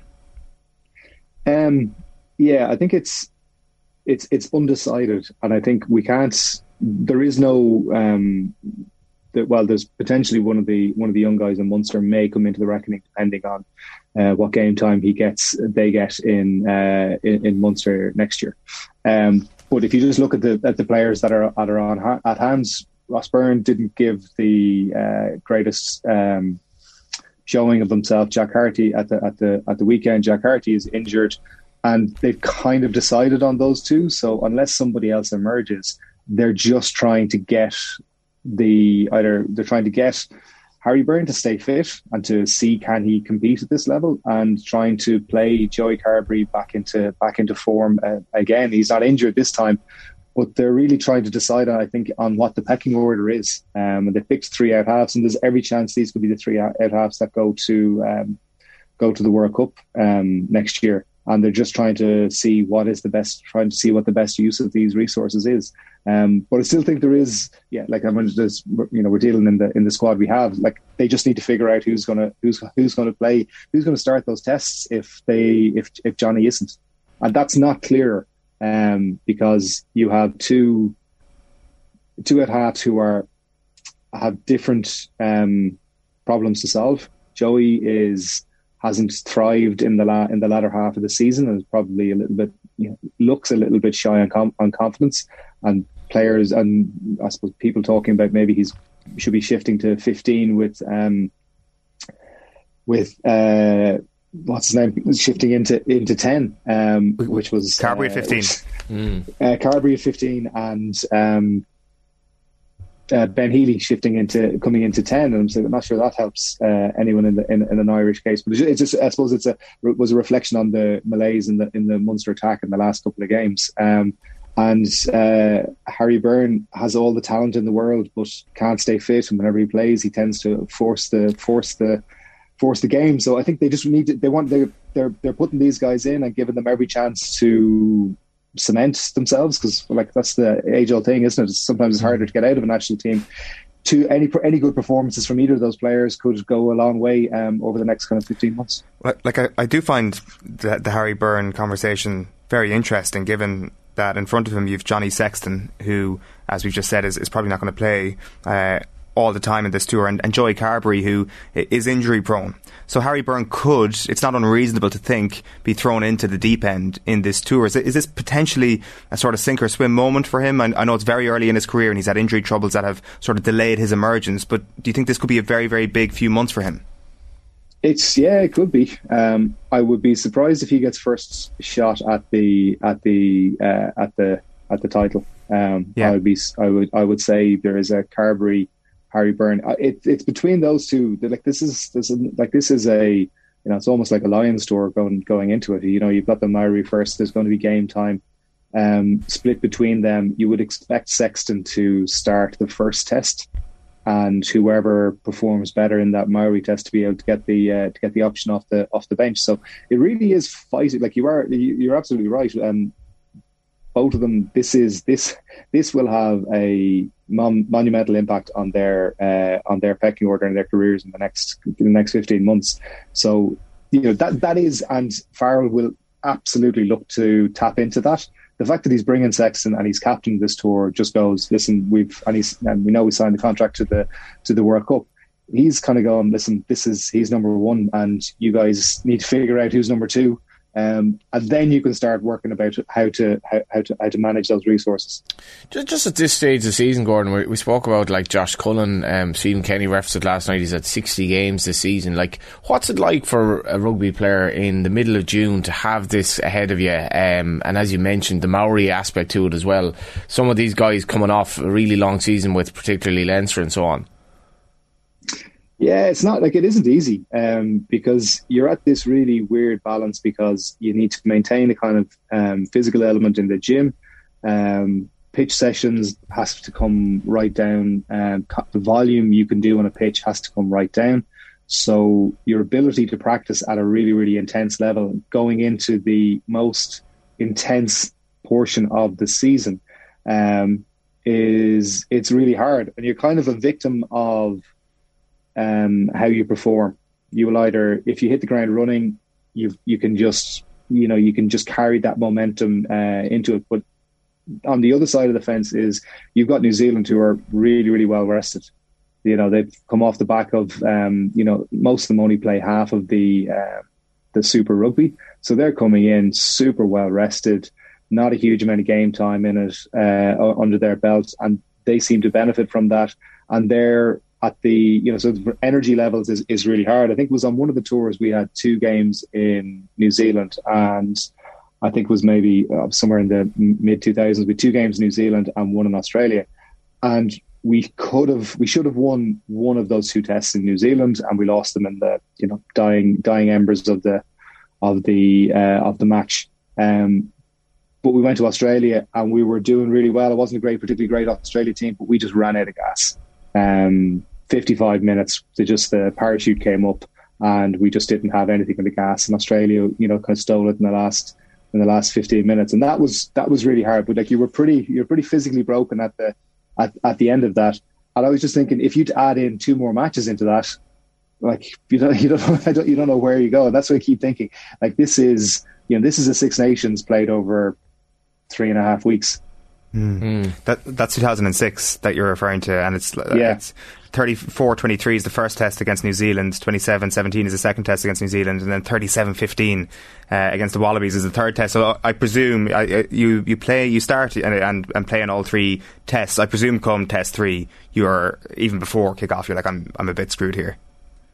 Not that you're a bit screwed, you just start going like your, your, your confidence is, is not confidence, but the, the, just the, the the frustration of being close and I know those scorelines don't necessarily reflect how close the games were, but we were. Mm. There was one of the one of the I think it was the second test in particular.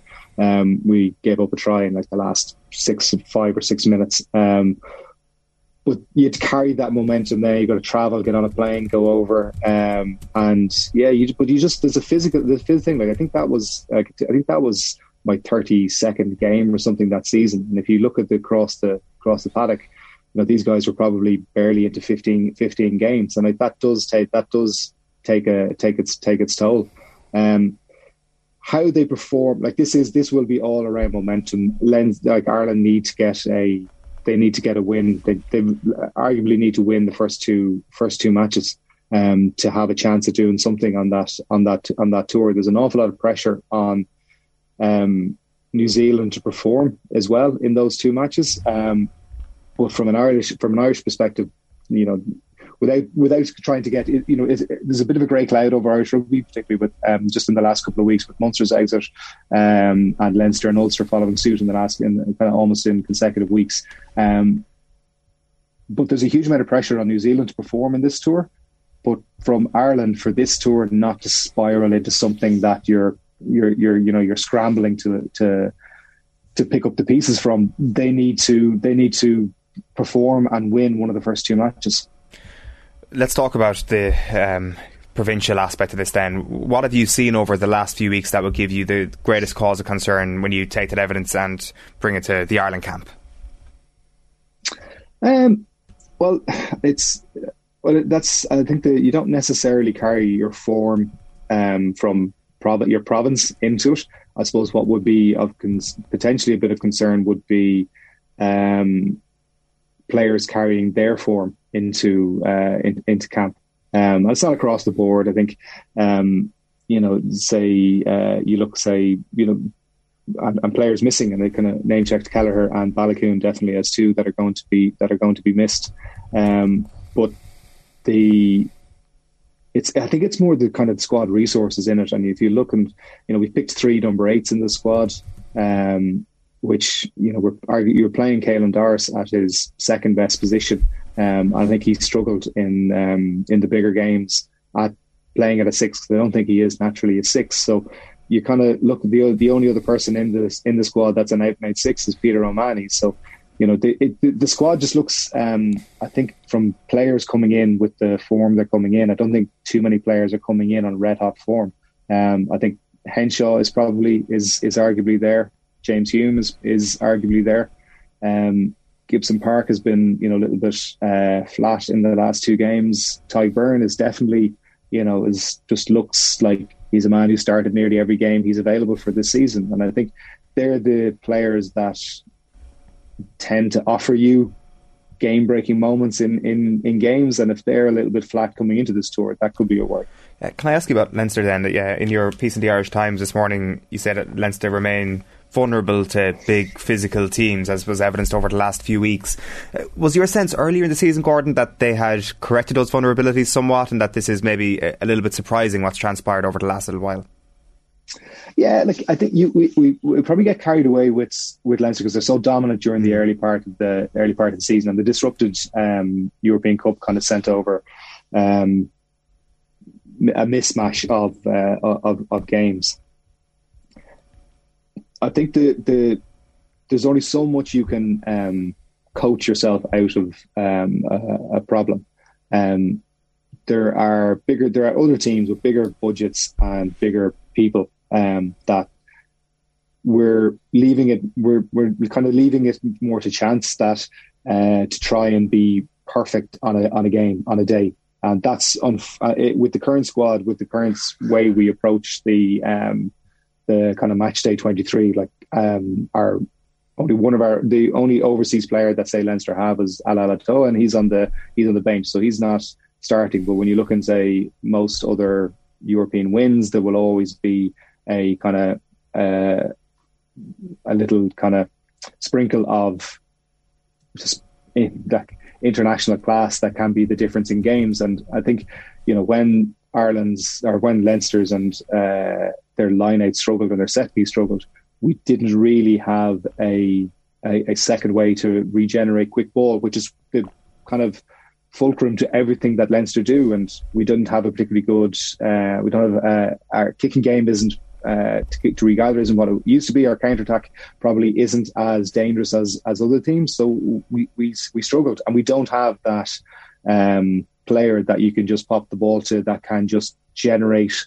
um, quick ball more often than more often than not. Is there a sense now that what's coming through at the Leinster Academy will get them so far and will still allow them to, you know, be very, very competitive and, uh, on all fronts, but that sprinkling of international class will need to be sourced from elsewhere? Yeah, and like I think you know you got you got Jason Jenkins coming in um, next season, and I think he would have he would have potentially solved this year's problems because if you look and say when uh, Joe McCarthy came on in um, against uh, La Rochelle, he, he, you know that kind of tight, you know, he was tighter loose headlock. He came in and he scrummaged for his life, and um, and did, we didn't give up a, a, penalty. So I think that's going to help solve one of those issues. But is that enough um, across the board?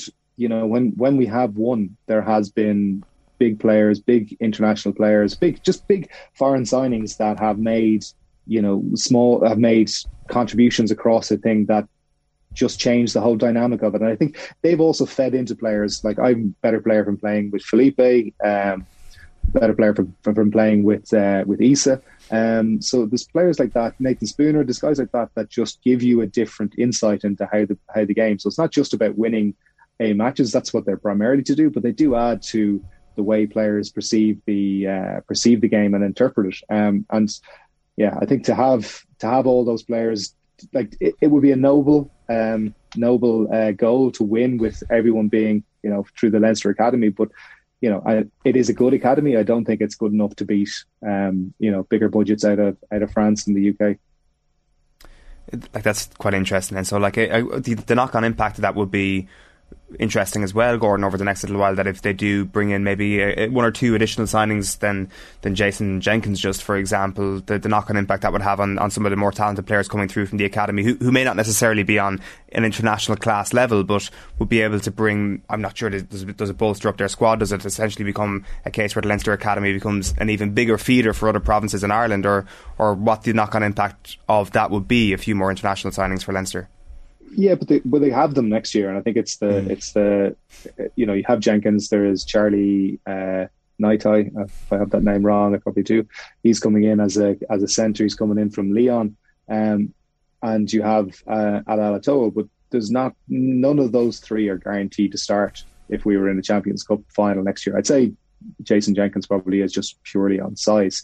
Um, because the Gatlin's great, co- great quote: "You can't coach a guy to be six foot eight and 130 kilos."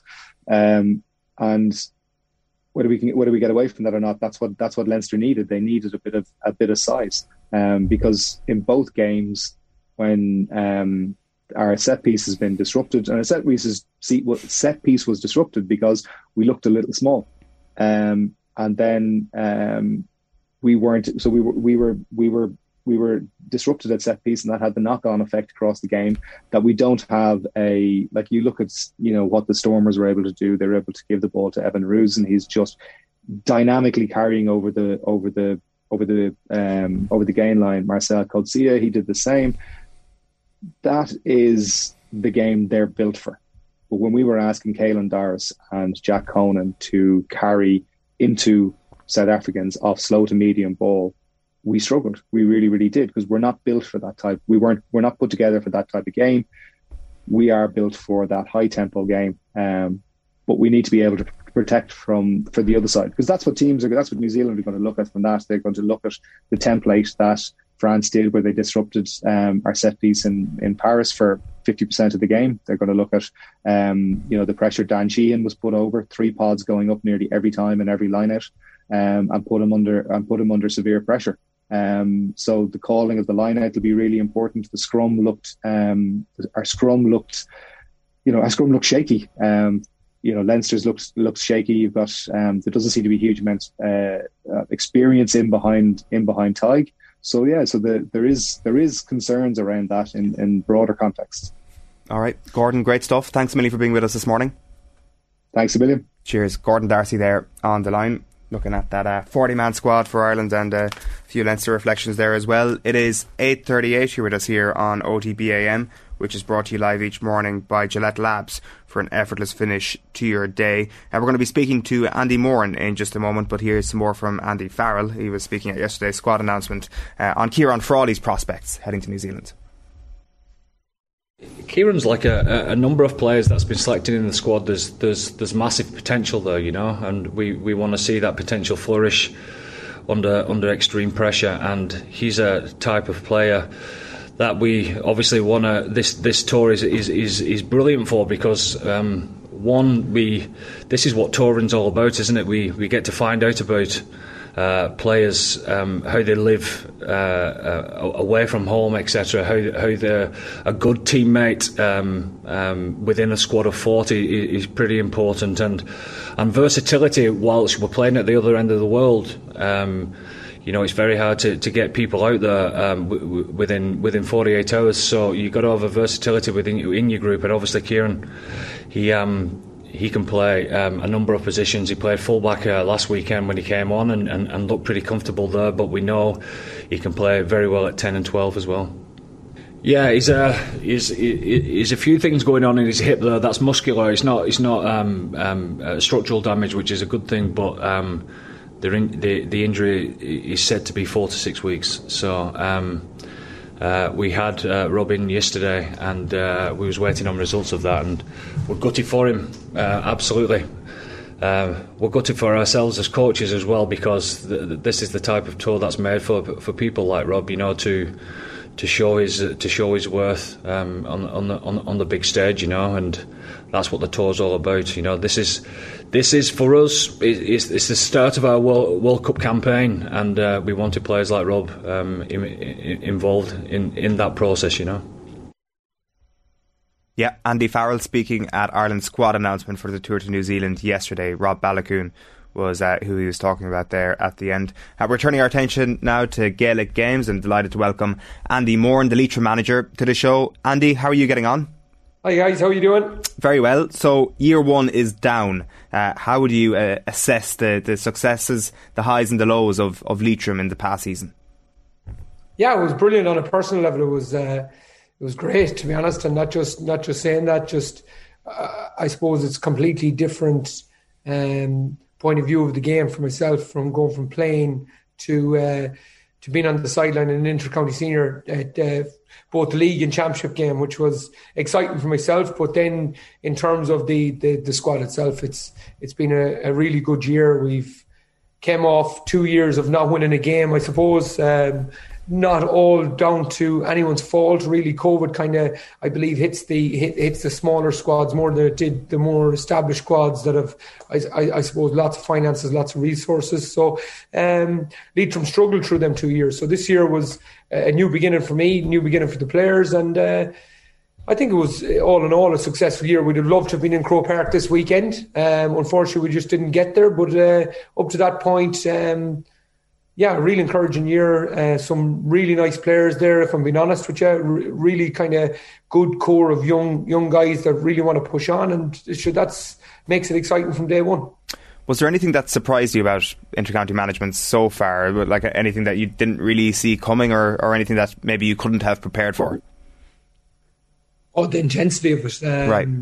Even now, we're we're out ten days, and it's uh, you know there's there's meetings going on. There's uh, you know you're trying to prepare you're trying to prepare guys. It, like it, it, used to be a situation I, I, think even when i first started playing that you, you leave you go back to your club you come back in december maybe you have to shed a few pounds and then you go again you know. But now with the intercounty season it's it's 12 months around the year in terms of now if Leitrim really want to progress they need to go and they need to uh, uh, work now hard for the yes go of course go back to the clubs but maintain them S&C programs maintain their running programs and make sure that they're ready to you've often heard Paddy saying on the pod that Dublin used to come back ready to train not not trying to get fit to come back in good shape. And and that's the way it's gone. People have followed Dublin's Dublin's lead Mayo's lead Kerry's lead throughout the last few, few years and now Leitrim kind of need to bridge that gap. But then the intensity of everything um, uh, within the setup uh, between organising sessions,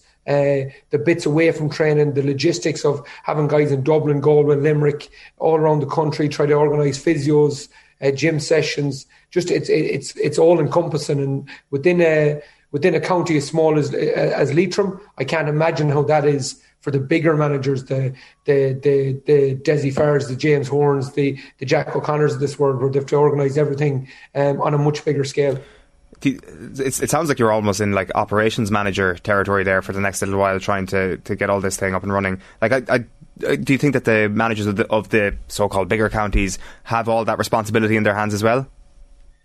Yeah, I think they probably uh, they, they, they, definitely do, and they probably uh, over the course of it. Uh, again, like resources are huge in terms of uh, in terms of Gaelic football. It, it, you've often heard it mentioned. I've heard it mentioned, and when you're playing, you don't really get a good sense of what's really uh, necessary behind the uh, behind the scenes in terms of funding, in terms of making sure guys have enough. Uh, um, you know, making sure people like during lockdown, making sure people have enough equipment so they can work out, being monitored well enough that you can afford to pay skilled professionals to come in and make sure all them programs are monitored. And when you're in season, then that's the key thing. And I, I think what the bigger counties probably have more so than the smaller counties, if they've more resources to to get more people on the ground so that can look after more people in in Leitrim and uh, I suppose other counties uh, within the within the 32, both in football and hurling, it's probably a bit tougher. Um, but then you're working off a lower playing base, like a smaller playing base, so it, it probably kind of uh, closes the gaps in that. But yeah, Dublin, Mayo, Kerry are probably just a couple of years ahead of us in in regard that. But the, the, the catch up will be fun, and I suppose the key thing for me as a young manager and all our background team is that you're learning as you go along, and you're you're you're kind of try to you you be ringing other guys. Um, even the pod last year when we talked to Rory Gallagher and Colm Collins, Joe, you'd have been taking little hints off them and little kind of guidelines off them on how you do this and how you kind of accelerate that process a bit more. Did, did, so I was just going to ask, did you pick up the phone to anyone this season as manager for a couple of nuggets of advice? Yeah, there's um, there's uh, I, suppose our, our season was going along really nicely in terms of uh, in terms of the way it went. Cavan and Tipperary were obviously in Division Four. They were the favourites to come out of the division. there was no kind of surprises there uh, along the way. Uh, we played London. We, we we done very well without Keith Beirne that day, and then we played Galway. So after the Galway game, there was a few phone calls made to maybe one or two uh, past greats of of the county. Um, obviously, I've I've John on my doorstep, which which is a big help. But then there was other county managers along the way that uh, you, know, you just ask them a little bit bits of advice, and you just pick it up as you're going along. So there, there's always there's always little kind of interchanges between between managers, and I wouldn't be ever afraid to ask for a bit of help. Believe me, you know.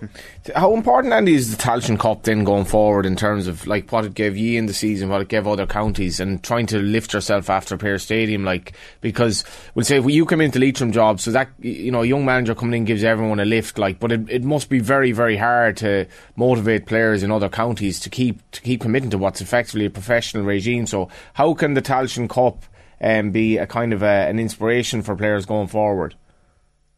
The Tailteann Cup for me, Johnny, is um, has a lot to to build on. Do you know what I'm saying? It's got it's got a lot more improvement to go to. I think the structure this year was okay. And then on the other side of that, I would say it's been absolutely not the structure anthem, but for counties like Leitrim, Sligo, even the likes of Cavan, it's been absolutely brilliant mm. in terms of giving guys a chance. So the, what I mean by that is, I'd love it to go to a round robin competition um, in in 2023 in terms of ensuring that each team has three have three uh, three games to start off with. So the likes of Antrim when they came down and played us, that was a knockout game. So Antrim had to wait six or seven weeks when they lost to Cavan. Then they come down and play us. Now all of a sudden they're out. Uh, where we were lucky enough to win that game and then we had another game. But if everyone was insured three games, you're on about development, Johnny. Over this year, we've had 11 games, league and championship, four championship, seven league. That's more than the last two years put together. Um, it just, fellas can't improve unless you're playing games. Managers, we've got a young guy there for, for, for Leitrim called Jordan Reynolds. Okay, Jordan had never played for Leitrim. He, he'd never actually won a game for Leitrim right through 16s, minors, 20s. And he won his first game with a Leitrim jersey on him against Antrim. But if we didn't have that game, we wouldn't have seen him again this year. Do you know what I'm saying? That was his first game of the year. He'd injuries early on in the year, wasn't fit enough to, to tug out against Galway. But then all of a sudden he was ready against Antrim, came on just after half time, and then played the whole second half and extra time against Sligo. And now the whole county is talking about this young guy that we didn't know about four weeks ago. Do you know, it's it's that's the that's the key thing. It builds a kind of uh, uh, confidence within the guys that they can do it moving moving forward. We got knocked out of the championship the day after Monaghan get knocked out of the championship, already that gives us gives us a chance because if if Leitrim get knocked out four or five weeks before Monaghan, you lose a full month of coaching your guys. Um, Monaghan get a, a, five week head start. Already a huge gap between ourselves and Monaghan, but to get another five week head start going into 2023. So where's the chance to catch up? The Tailteann Cup gives the Cavans, the Sligos, the the Westmeaths, and the Offaly's the chance to keep training right through the summer, have a smaller gap for preseason, and then all of a sudden then go again to push on in 2023. And I think the championship in a whole, Johnny, will get fundamentally better as the, the Tailteann Cup uh, gets stronger. And I think the difference this time between the Tommy Murphy and the Tailteann Cup is that managers and players have really, really bought into it. Like, for mm-hmm. example, our team, when we got knocked out against Galway, nobody left the squad. Mm. Um, that's nothing down to me being this, that, or the other. That's because the guys knew that competitive games coming, that they could compete. And then last, and sorry for the long answer, the long winded answer, but and then last week against Sligo, you go down to Páirc Seán and Carrick-on-Shannon, there's 5,000 people at the match. The place is absolutely like, it, I'm not just saying this, I genuinely am just saying this. As good as atmosphere as I ever played in, and I was on the sideline, it was, it was amazing seeing the lead from people listening to the Leitrim people after the game saying the kids were at the game for the first time since they got to the league final in 19. The excitement was kind of back at it. Sligo and Mayo pitch invasion after the game. It was just incredible to see. And that's the beauty of having games against teams that you can compete against at your own level. That's exactly what you wanted to be like, yeah. you know. And it's just like uh, I, I've, I, I, I don't like people poo pooing the idea of a competition because it isn't the All Ireland. Because I think games between the likes of Leitrim and Sligo can be very enjoyable and what they mean to the local people. And it's only in its infancy, and we're trying to break a, a long, long tradition here. And uh, I think it'll really take off. I hope it does. Yeah, like, but Johnny, on that, I, I will say the wait till you see Sunday in Croke Park Mm. Wait till you see Sunday in Croke Park. It will be, it will be unbelievable. It'll be better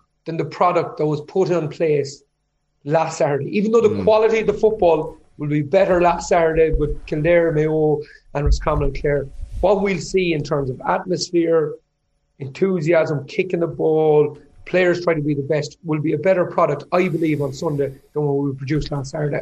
And at the end of the day, that's what it's all about. You look at the championship, the League One playoffs, the League Two playoffs in soccer. So they're some of the best games of the year, even though the quality mightn't be as good, but the excitement and the drama and the, the atmosphere creates creates a great product.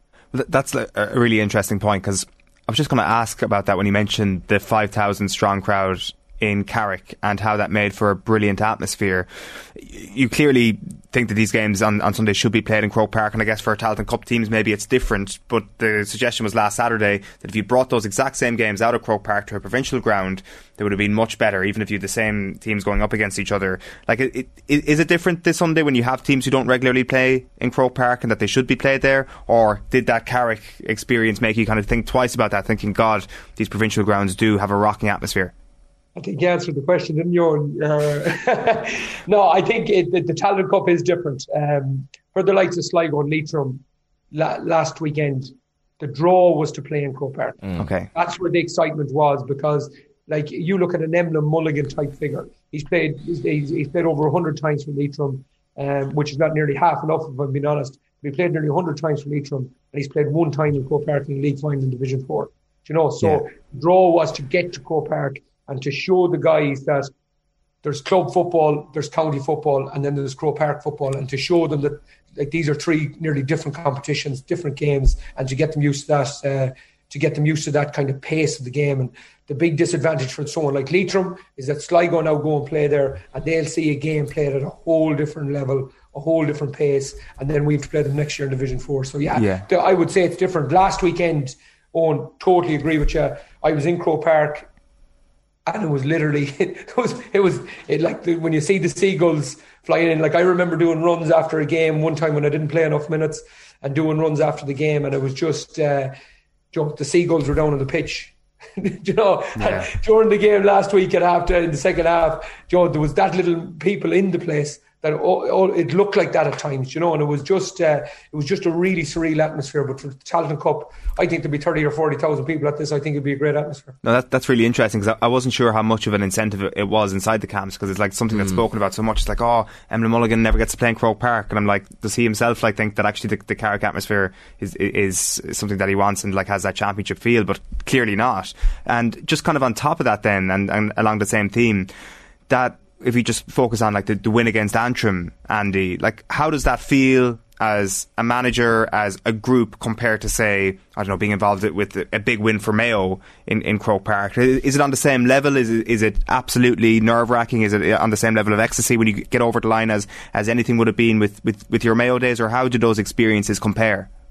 Oh yeah, it's it's it's it's way worse um, in terms of nerves, in terms of pressure like when you are playing, you actually have some uh, resemblance of control of the game. Um, Joe, you can actually affect the game. So you're on the pitch when, when you're on the sideline. Um, your work is done when the guys cross the white line. So um, yeah, very kind of. Uh, like I'd probably get involved in the game. Maybe that's a bit of an experience, but I'd get involved kind of in the game as well in terms of you know being encouraging, directing, and stuff like that. So um, you kind of lose yourself in in the moment as well. But the pressure of the game um, is, is, is huge as a, as a as a manager. Um, I'll tell you what's a huge pressure, lads. And you asked me what it's like, but when you play a game against Antrim and you need to turn around then for seven days and play against Sligo like it happened last week. And you need to get the video analysis done on the Antrim game. Then you need to get the video done on the Sligo game. You need to talk to the guys that mightn't be too happy that they didn't play. Mm. You need to talk to the guys that did well.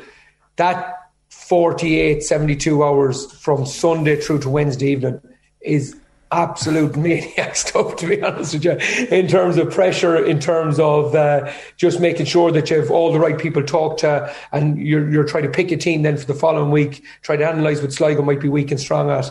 Like that was just huge. Um, and uh, huge learning for us. But the pressure of the game, yeah, uh, Owen, is huge um, and completely different than when you were a player.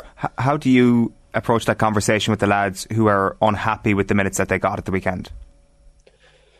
Yeah, I suppose at the start, you like like I was probably kind of flapping around it a tiny bit in terms of um, when you're when you're when you're talking to the boys in in uh, um, you, are trying not to hurt feelings and you're trying not to um, do it. But then, like I, I kind of analysed it after the first couple of times I, I, I did it, and um, I I just honesty is the only way to go. You have to be honest. You've got to know the reasons why you're not doing it. And I think if you're honest with guys, I think nine out of ten times fellas just go, okay, that's fair enough. You know, I'll try to work on that. They'll be very disappointed.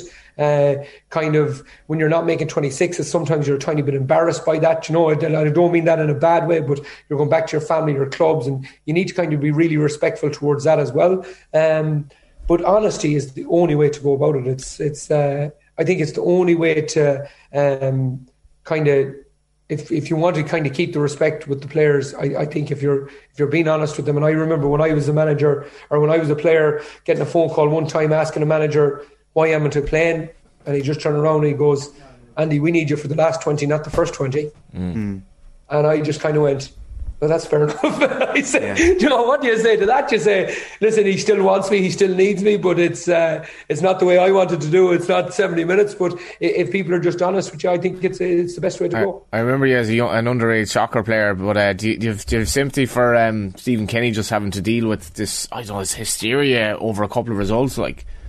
It's it's it's it's mad, isn't it? It's uh, but I, I see it, uh, Johnny. I see it here with um, with with James with James mm. Horan, the, the, pressure is just enormous in, in terms of of football, like our culture in terms of management. We like we've always, you know, it's like Mayo's always been a mad football county, like insane football county.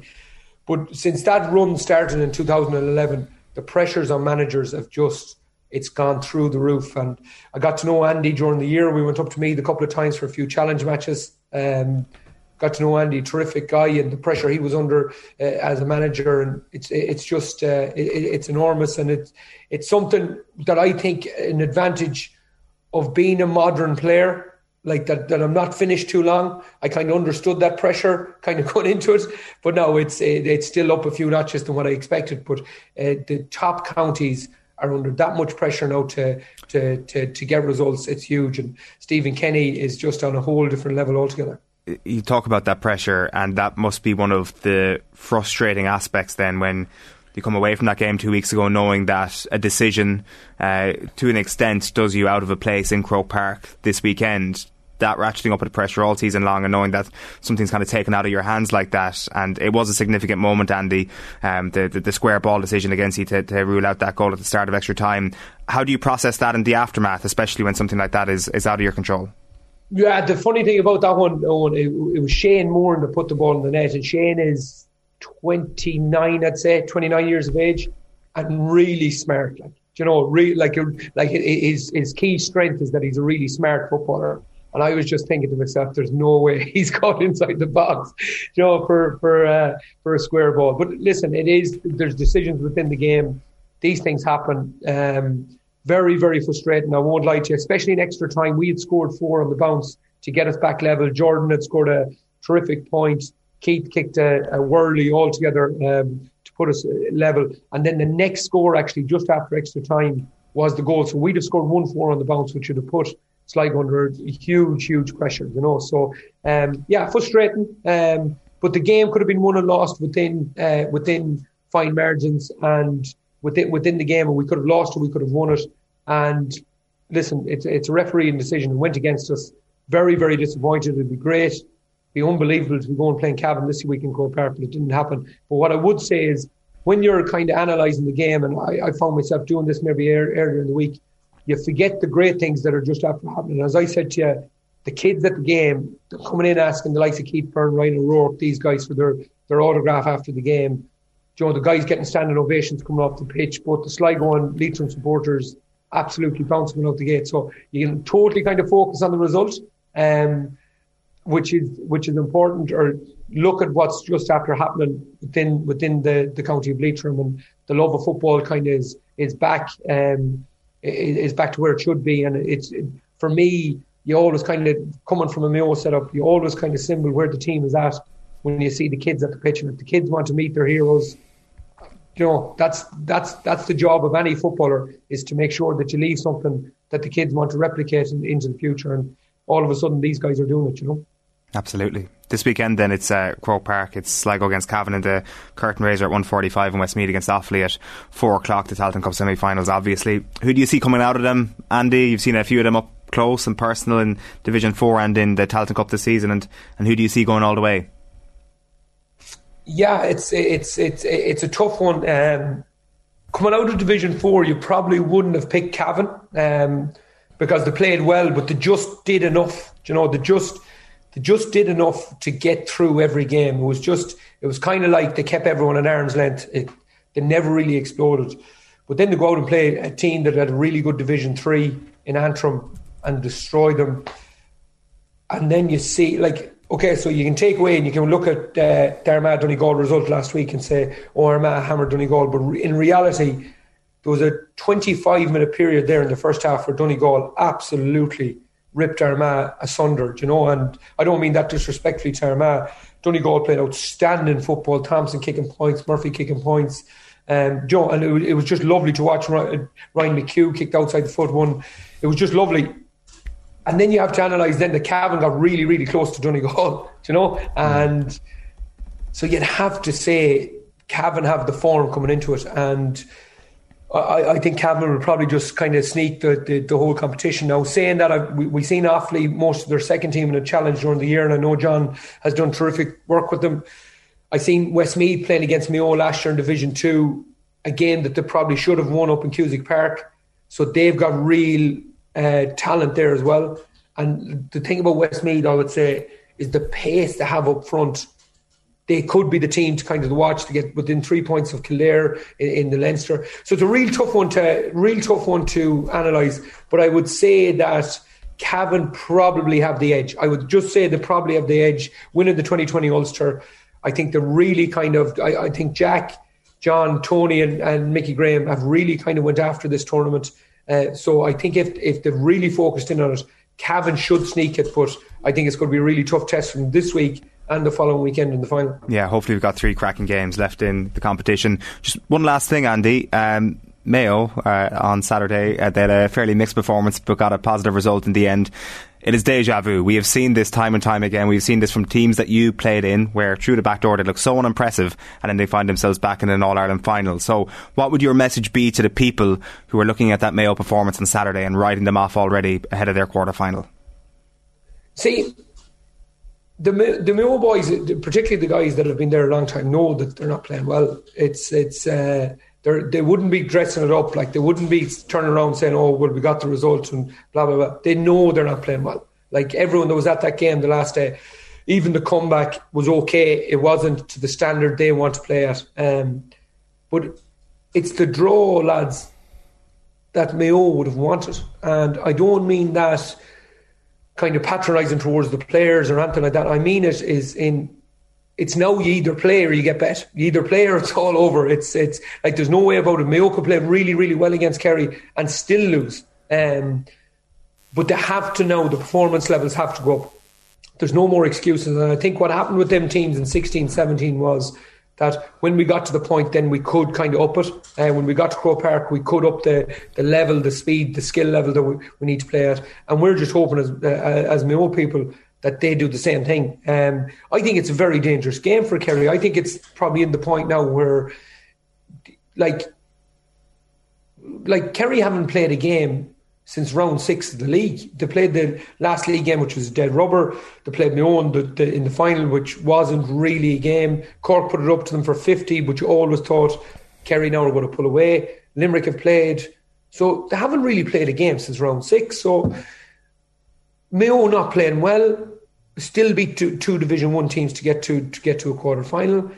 And I, I like Kerry should win the game, but I do genuinely think Mayo have a chance of uh, going upsetting it. I think people kind of have short memories at times too. I think like Dublin obviously not playing to their highest standard, obviously not playing to their higher standard last year. But I think they were 10 4 up at half time. I think they went, they got to 14 and then they never scored. And Mayo got on this momentum train like we love to get on. And uh, all of a sudden started clipping away at, at, Dublin and brought them to extra time, won the game. And Kerry on form should win. But I, I, think it's a great draw for me. I genuinely think it's a great draw. I, Do you think any of the, sorry, the shadow boxing of the league game will stand to them here in that like they'll have learned much from that, or um, with with, do you think James Horan is thinking this might we might meet them in the championship and I'll know a lot more then? I, I, I don't buy that narrative, Johnny, Okay. about the about the league about the league uh, final. I think Mayo went hell for leather to win that league final. I think the only difference in it is that Kerry are the fastest team. Kerry are Dublin of five six years ago, the fastest team in the whole competition. And in that final, no Oisín Mullin, no Paddy Durcan, no McLaughlin. Obviously, Tommy Conroy wasn't playing because he's out for the year. No Killian, essentially.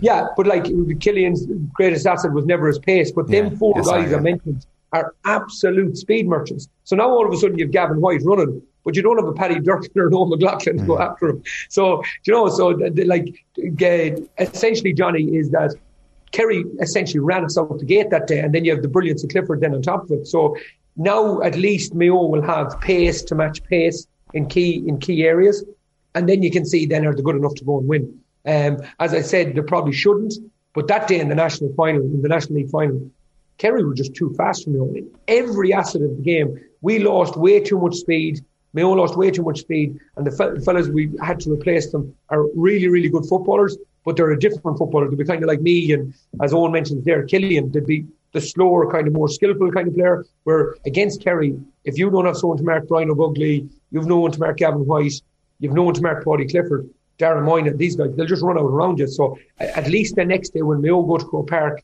they'll have speed to match speed. And then you see, have they enough about them up front uh, to, to go and win the game? Do you still listen to the football pod, or is that like texting your ex?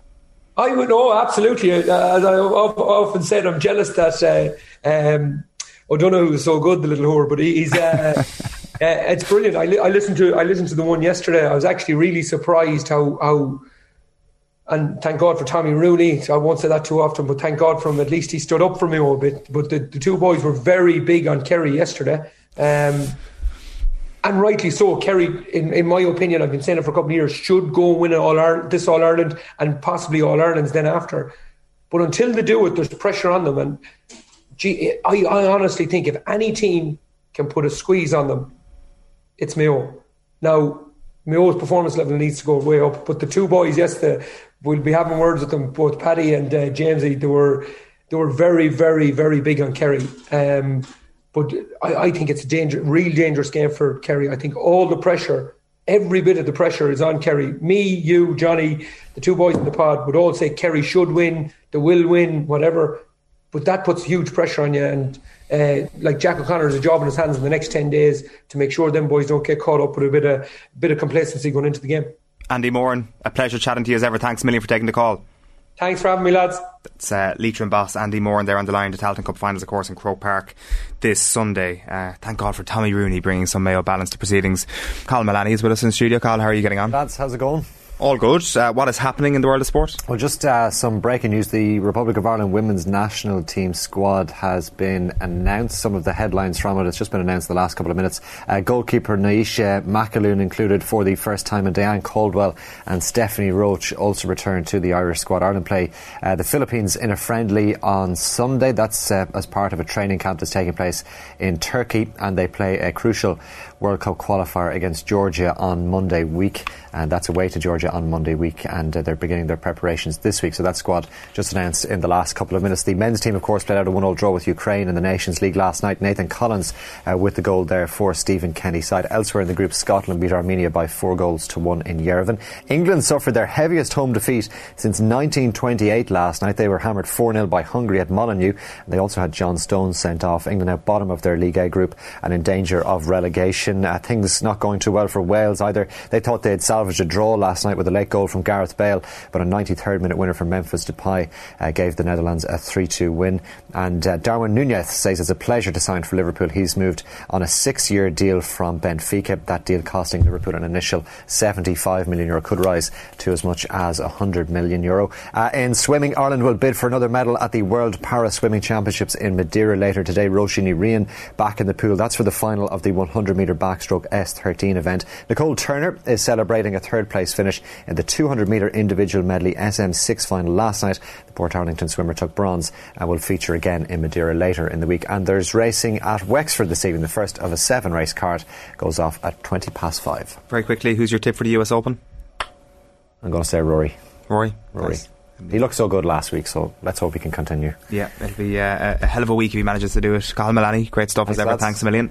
Uh, all right, OTBAM is brought to you live each morning by Gillette Labs for an effortless finish to your day. And we've got plenty coming up on OTB Sports Radio throughout the day as ever. From 1 o'clock, OTB Gold is coming your way. It's an Irish football special with Shay Given, Niall Quinn, Jason McAteer and Kevin Kilbane. Nia Fahy, uh, and an interview with her is Coy Gig from 3 o'clock. Retro panel telling it like it is from 4. 6 o'clock is OTB Gold with Cullen Gooch Cooper and then Off the Ball is live on your radio from 7 o'clock tonight. You can follow Off the Ball across all of our social channels. You, you can subscribe to our YouTube channel and you can download the OTB Sports app for the latest and best in sports content and analysis. Now, during this next app break, you'll hear a clip from the latest episode of the Football Pod where the lads debated if Mayo were being written off too early. The Football Pod, pod is brought to you by AIB, proud sponsors of the GAA Senior Football Championship.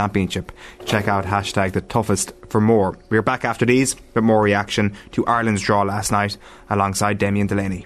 OTB AM. Quarter past nine, you're very welcome back. So, the end of Ireland's June international window has finished with one win, one draw, and two defeats. They sit on four points in their League B division. Uh, Scotland are on six points, Ukraine are on seven points, so Ireland are in third place, one point clear of Armenia. Last night, though, was all about Nathan Collins. And I'm delighted to welcome Damien Delaney to the show. Damien, how are you getting on? Hey, lad, how are you? a lot of uh, fluctuating opinions on how much we should be excited about Nathan Collins after last night. Where do you stand? Uh, really excited. Um, I'm really excited to to to, to see him grow um, and get better in this window. Last night he was exceptional. Um, I really really like him in the middle of a back three. If we're going to persist with this, um, you know he's. Uh, I know Shane Duffy has an awful lot of, of strengths and he's been the main man for us for years and um, he probably will remain the starting middle centre back. But I think Nathan Collins holds a much higher line, not afraid to go into the midfield, even though he's the middle of three. Uh, I think Shane plays a position slightly different when, when he's the deepest one. He's almost not a sweeper, is probably too harsh a word, but he, he, tends to be a little deeper than the other two. Whereas last night, Nathan Collins nearly all the time was level with the other two centre backs, and it gave us a much better uh, starting position. Um, and helped them. Obviously, the three midfielders help as well. So maybe that's a touch unfair on Shane Duffy because when we only play with two midfielders in there, the opposition midfield players at times. So maybe Shane does have to drop off and give himself a few yards. But I suppose when there was three in there and there was more pressure on the Ukrainian midfield players, Nathan Collins was able to hold a high line. So um, maybe that point isn't as as valid. But I, I still liked the way he played. What's your gut feeling and maybe like in terms of what you're actually seeing in terms of analysis as well of where Collins' ceiling will actually be? Oh, oh, that's up to him. I think he's got every attribute to um, to go as far as he wants. He's got pace, he's got power, he loves to tackle, can head it.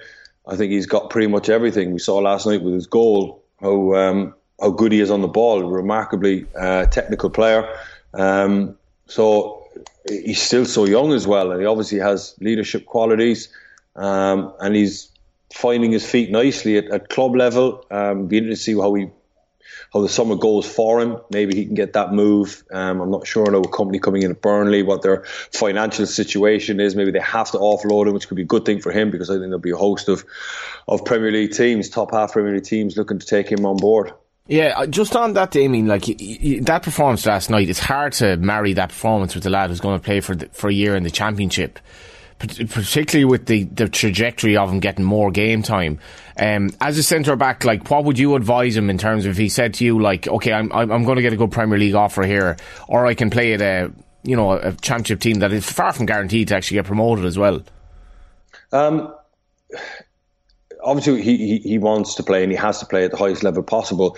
Now the situation at Burnley, depending on how it unfolds, I think Burnley would have to sell him if, if the rumours or the, the reports about their financial situation and, and being plunged into such extreme debt uh, pretty much overnight um, are true, then I'm pretty sure that they will look to offload any asset that they have and needs most certainly an asset. His performance last night will have caught the eye around Europe against a pretty good uh, uh, Ukrainian team. So I think he'll go, um, but if he doesn't, and Burnley do manage to, to, to find some cash or stave off the, the, the loan repayments, whatever their situation is, and he stays, then he just has to do the best he can in the championship. And he is a top player, and he's young enough that he will have that hunger to, to, to churn out 46 games. He's been in the championship with Stoke before, so he knows what it takes. But I think that him and his, his advisors, his agent, um, and his family will certainly be looking to get that move, especially if there's you know mid to upper level um, teams, maybe such as the Wolves or someone like that, might be very interested in, in him perhaps there'll be teams hired that look at developing him. But at, at this stage, know, he's played so many games, he just needs to continue playing. He, he was, he was, was, if it were 14 million or whatever it was, like you, you do wonder what he's worth now. But I don't know if you saw his interview after the game, Dave. I thought it was just so refreshing. Like he was just like a lad who was happy with life. He said he was tired after four games, didn't really m- make much of the goal, as if he couldn't really remember it. But what, what really shone for me was he just said, I just enjoy playing football. I enjoy playing football. And that was like exactly what he did. We all did that at that age, to be honest with you. Mm. I was interviewing a man unscarred by life in football. but, but, I think, but I think, but I think you'll get there. Don't worry. you'll grow cynical like myself one day. Um, like that point that you made earlier on, Damien, about him having the capability to do, capability to do these sorts of things because he's playing in a back three is, is kind of on point, and I think that that's like the, the, goal, for example, as we were discussing earlier on. It's it's hard to see somebody playing in a in, uh, as one of two centre backs actually making that burst forward and, and having that capability to actually make that stamp on on the attack in the team. So when you're looking at this going forward, obviously Nathan Collins is an absolute banker to start as long as he's fit and as long as he's in, uh, like playing football. So, how do you see the rest of, of that defence being structured around him if you had to guess for the September window? And we can make the assumption here, Damien, that everybody's fit. Yeah, um, look, I think you know um, when you saw him step in like that, I think that comes uh, for the goal. That comes you know as a, a byproduct of us having three players in, in midfield that the, the back three can hold a high line. I mean, it is hard to envisage Shane Duffy uh, stepping in that far. Um, although Shane can go tight, don't get me wrong, but um, I would like to see Nathan Collins continue in the middle of back three if that's the, the system that we're going to persist with with three centre backs. Um, obviously, we're flush with with right backs and centre backs, so I think Nathan Collins will almost certainly be in the team. Um, I think the manager obviously likes uh, Shane Duffy for his leadership skills and what he brings to the team. So I think Shane will probably remain in the middle of a back three. I think Nathan Collins will will, will play on the right side. Um, and then left side will probably be John Egan, um, even though we have the likes of Dara O'Shea and Omobamidele and who's the other one I'm missing? Uh, Lenihan as well, who, who done reasonably well last well, night. Yeah. yeah. so look, I think the back three will, will, will be that. Uh, but I think moving forward for Ireland, I think Nathan Collins, at being the young age that he is, um, I think could play in anything. And what I really like about him is I think he can play in a back two as well if we do revert to a back four, um, because he has that mobility and he has that um, that pace, I suppose, to um, to play in a back two. But look, the guy looks like he's capable of playing right back or probably playing number six as well. He looks that talented. Um, so if you did need him to do a stint as a defensive midfielder, I'm pretty sure he could do that too. Is is it the populist thing now though to say like? Omobamidele, were he to continue his progress, Dara O'Shea, um, and like and obviously Collins, who has to start. And you're talking that Collins really should be playing the centre. Like if we play Duffy, and I, am not sure Egan necessarily is good enough now to start if these players continue their trajectory. But the Duffy situation, we saw this Saturday demo. Like if if you have a player who's consistently prone to giving the ball away in such bad areas, like it's it's surely a problem for us when you're when when every team knows that they just like put traps out for Duffy and they will expose us. Yeah, that's, uh, look, that's, that's, a fair enough point, but I still think Shane has been pretty impeccable in an Irish jersey. Um, you know, over the years, he's he's given great service.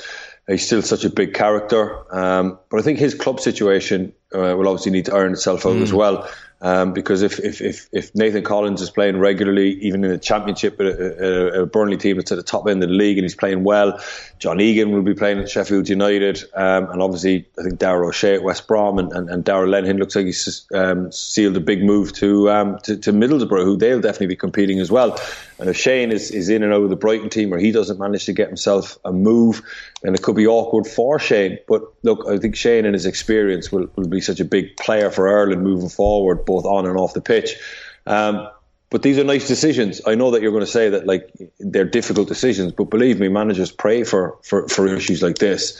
Um, obviously, he's the one that has to, to make the decision and get it right, and he's the one that has informed certain players that they won't be playing because we've got five, six players that are capable of starting at centre back. The goal Ireland conceded last night came from Ukraine getting in down the left hand side of, of Ireland's defence in behind McLean. And then obviously there were a number of chances down the right hand side of Ireland's defence. So when you bring into account the question around Ireland's wing backs at the moment and Ireland's system, how much do those moments last night give you cause for concern?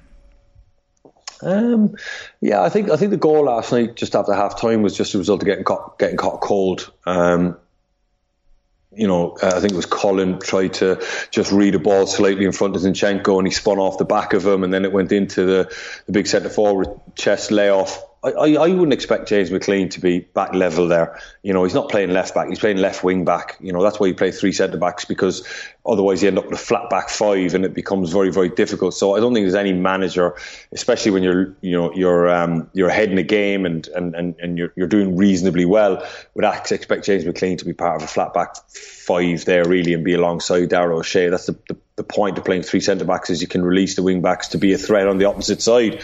Um, so look, we just got caught a little bit cold. Um, I wouldn't read too much into it, um, but I do think there are flaws in in, in the system um, overall. When you look at the the Armenia game and the um, the, the, Ukraine game at home.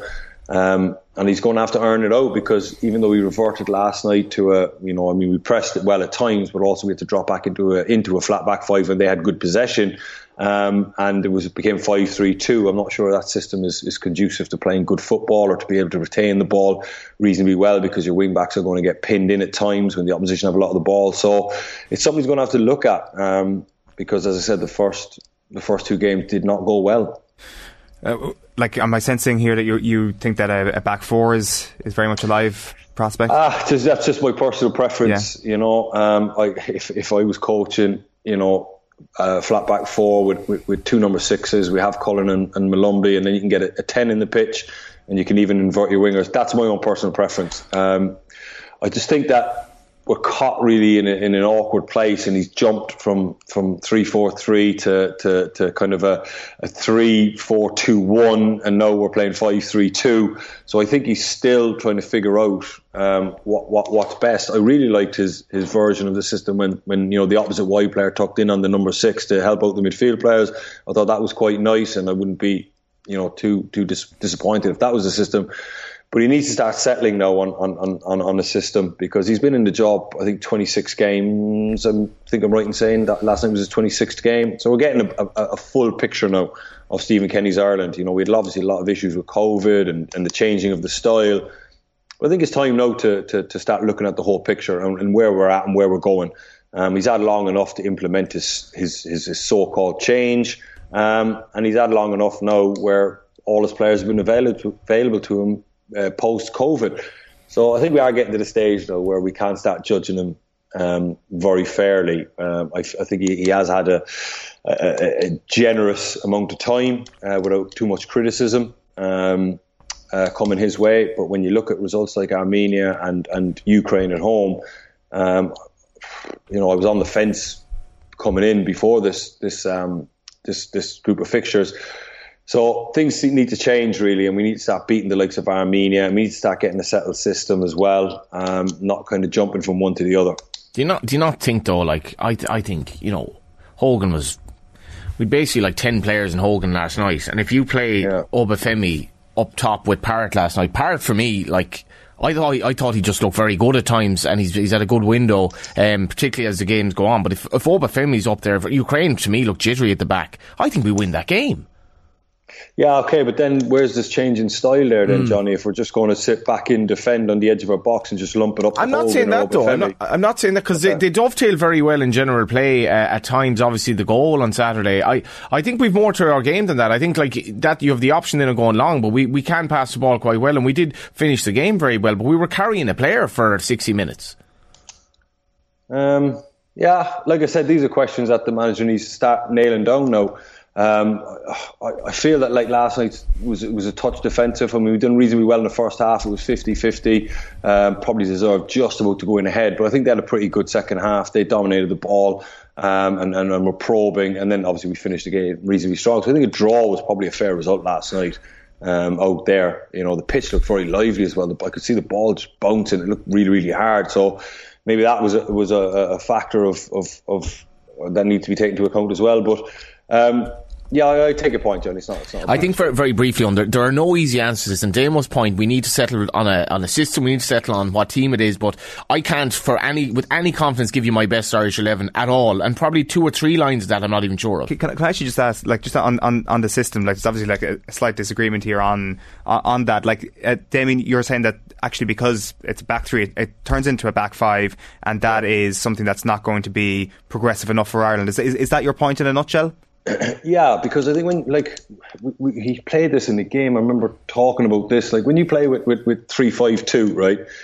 I, I always believe three five two is a possession based system, right? So you need to retain the ball, and your wing backs then have time to get up the pitch and become wingers, right? That means your three in midfield have to dominate the ball. That's the the, the essential um, kind of bones of that system.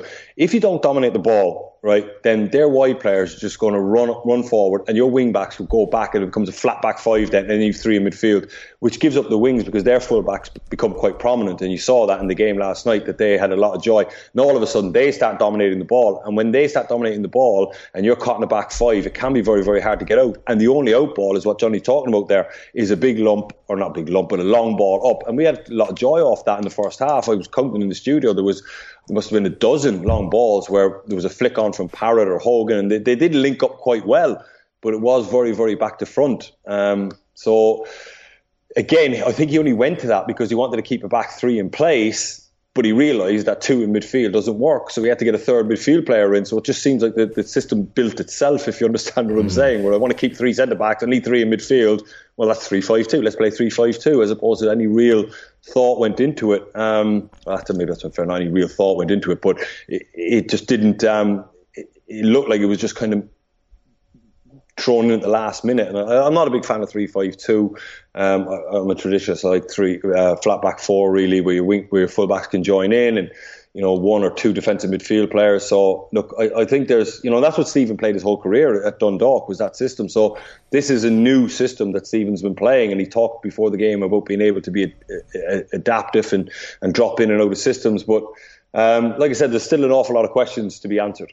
That's re- really interesting. Just one last uh, word on, on England, actually, before we let you go, Damien. I, I actually caught none of this last night, but was kind of following the hysteria on Twitter, the fact that the players got booed at the end. What, what happened last night? um, look, I mean, Hungary are a very, very slick outfit now. Um, that manager, Marco Rossi, has, has really made them an incredibly difficult team to get at. They defended numbers. And then they are one of the most efficient teams on the break that you're likely to see. I mean, they must have had five breakaways and scored four goals. They, they were that good on the break. And the captain, uh, Szalai, at the top of the pitch is a good focal point for them. And then they've got some serious legs in England. You know, Gareth Southgate's interview afterwards kind of taking the blame for it. And, and he kind of said that he picked the wrong team and that you know he picked players that weren't ready. And you're kind of going these are players that are playing every week in the Premier League. And that seemed like a bit of a cop out to me that you know even England with two or three changes because you look through the team he wasn't playing under 18 internationals or under 21 internationals. These were guys who were playing week in week out in the Premier League. Seasoned players even Conor Gallagher probably the most inexperienced of the lot, had a, a very good full season uh, at Crystal Palace. But, you know, the likes of Kyle Walker, John Stones, Kalvin Phillips, Harry Kane, there was enough experience in that in that team to, to, to beat the likes of Hungary and enough um, uh, talent. But I think that, you know, he, he, he tried to move away from his ultra cautious, ultra defensive, you know, seven defenders, three attackers. Let's make a goal and, and, see if we can win it one 0 That was kind of his mo in the in the Euros. He went away from that and he played with Kalvin Phillips and I think it was um, Conor Gallagher and Jude Bellingham. And England looked very, very open. So I think last night is kind of confirmation to Gareth Southgate that he's not going to move away from that ultra conservative style. In fact, he's probably going to go right back to it and rely on his three attacking players. You know, to you know, you go back to Rice and Phillips. You know, flat back five, and and rely on the the, the skilled players at the top end of the pitch to nick a goal. It could be Ireland against England in League B, of course, in the Nations League next time. Uh, 4 uh, 0 was the result last night, by the way. So two draws, two defeats for England. They're bottom of League A, Group 3. Uh, Damien Delaney, great stuff. Thanks a million. Thanks, Odds. Cheers, Damien Delaney there on the line, and uh, really interesting stuff on the system. Johnny, great stuff. Thanks a million for being with us this Thanks, morning. Thanks, Owen. Thankfully, just so glad that it, last night like wasn't it wasn't like a horror show discussing it now, like uh, compared to last week, and now everything is good, and we'll be everything is rosy forever, ever more in Irish football. Uh, until, OTB un- AM. until we lose our next game. Brought to you live each morning by Gillette Labs for an effortless finish to your day. More positively coming your way tomorrow from half past seven because Johnny will be here alongside Shane Hannon. We'll also have former Ireland football and rugby internationals David Connolly and Keith Wood and much more besides as well. OTB AM. With Gillette. Get into your flow with the new Gillette Labs Razor with exfoliating bar.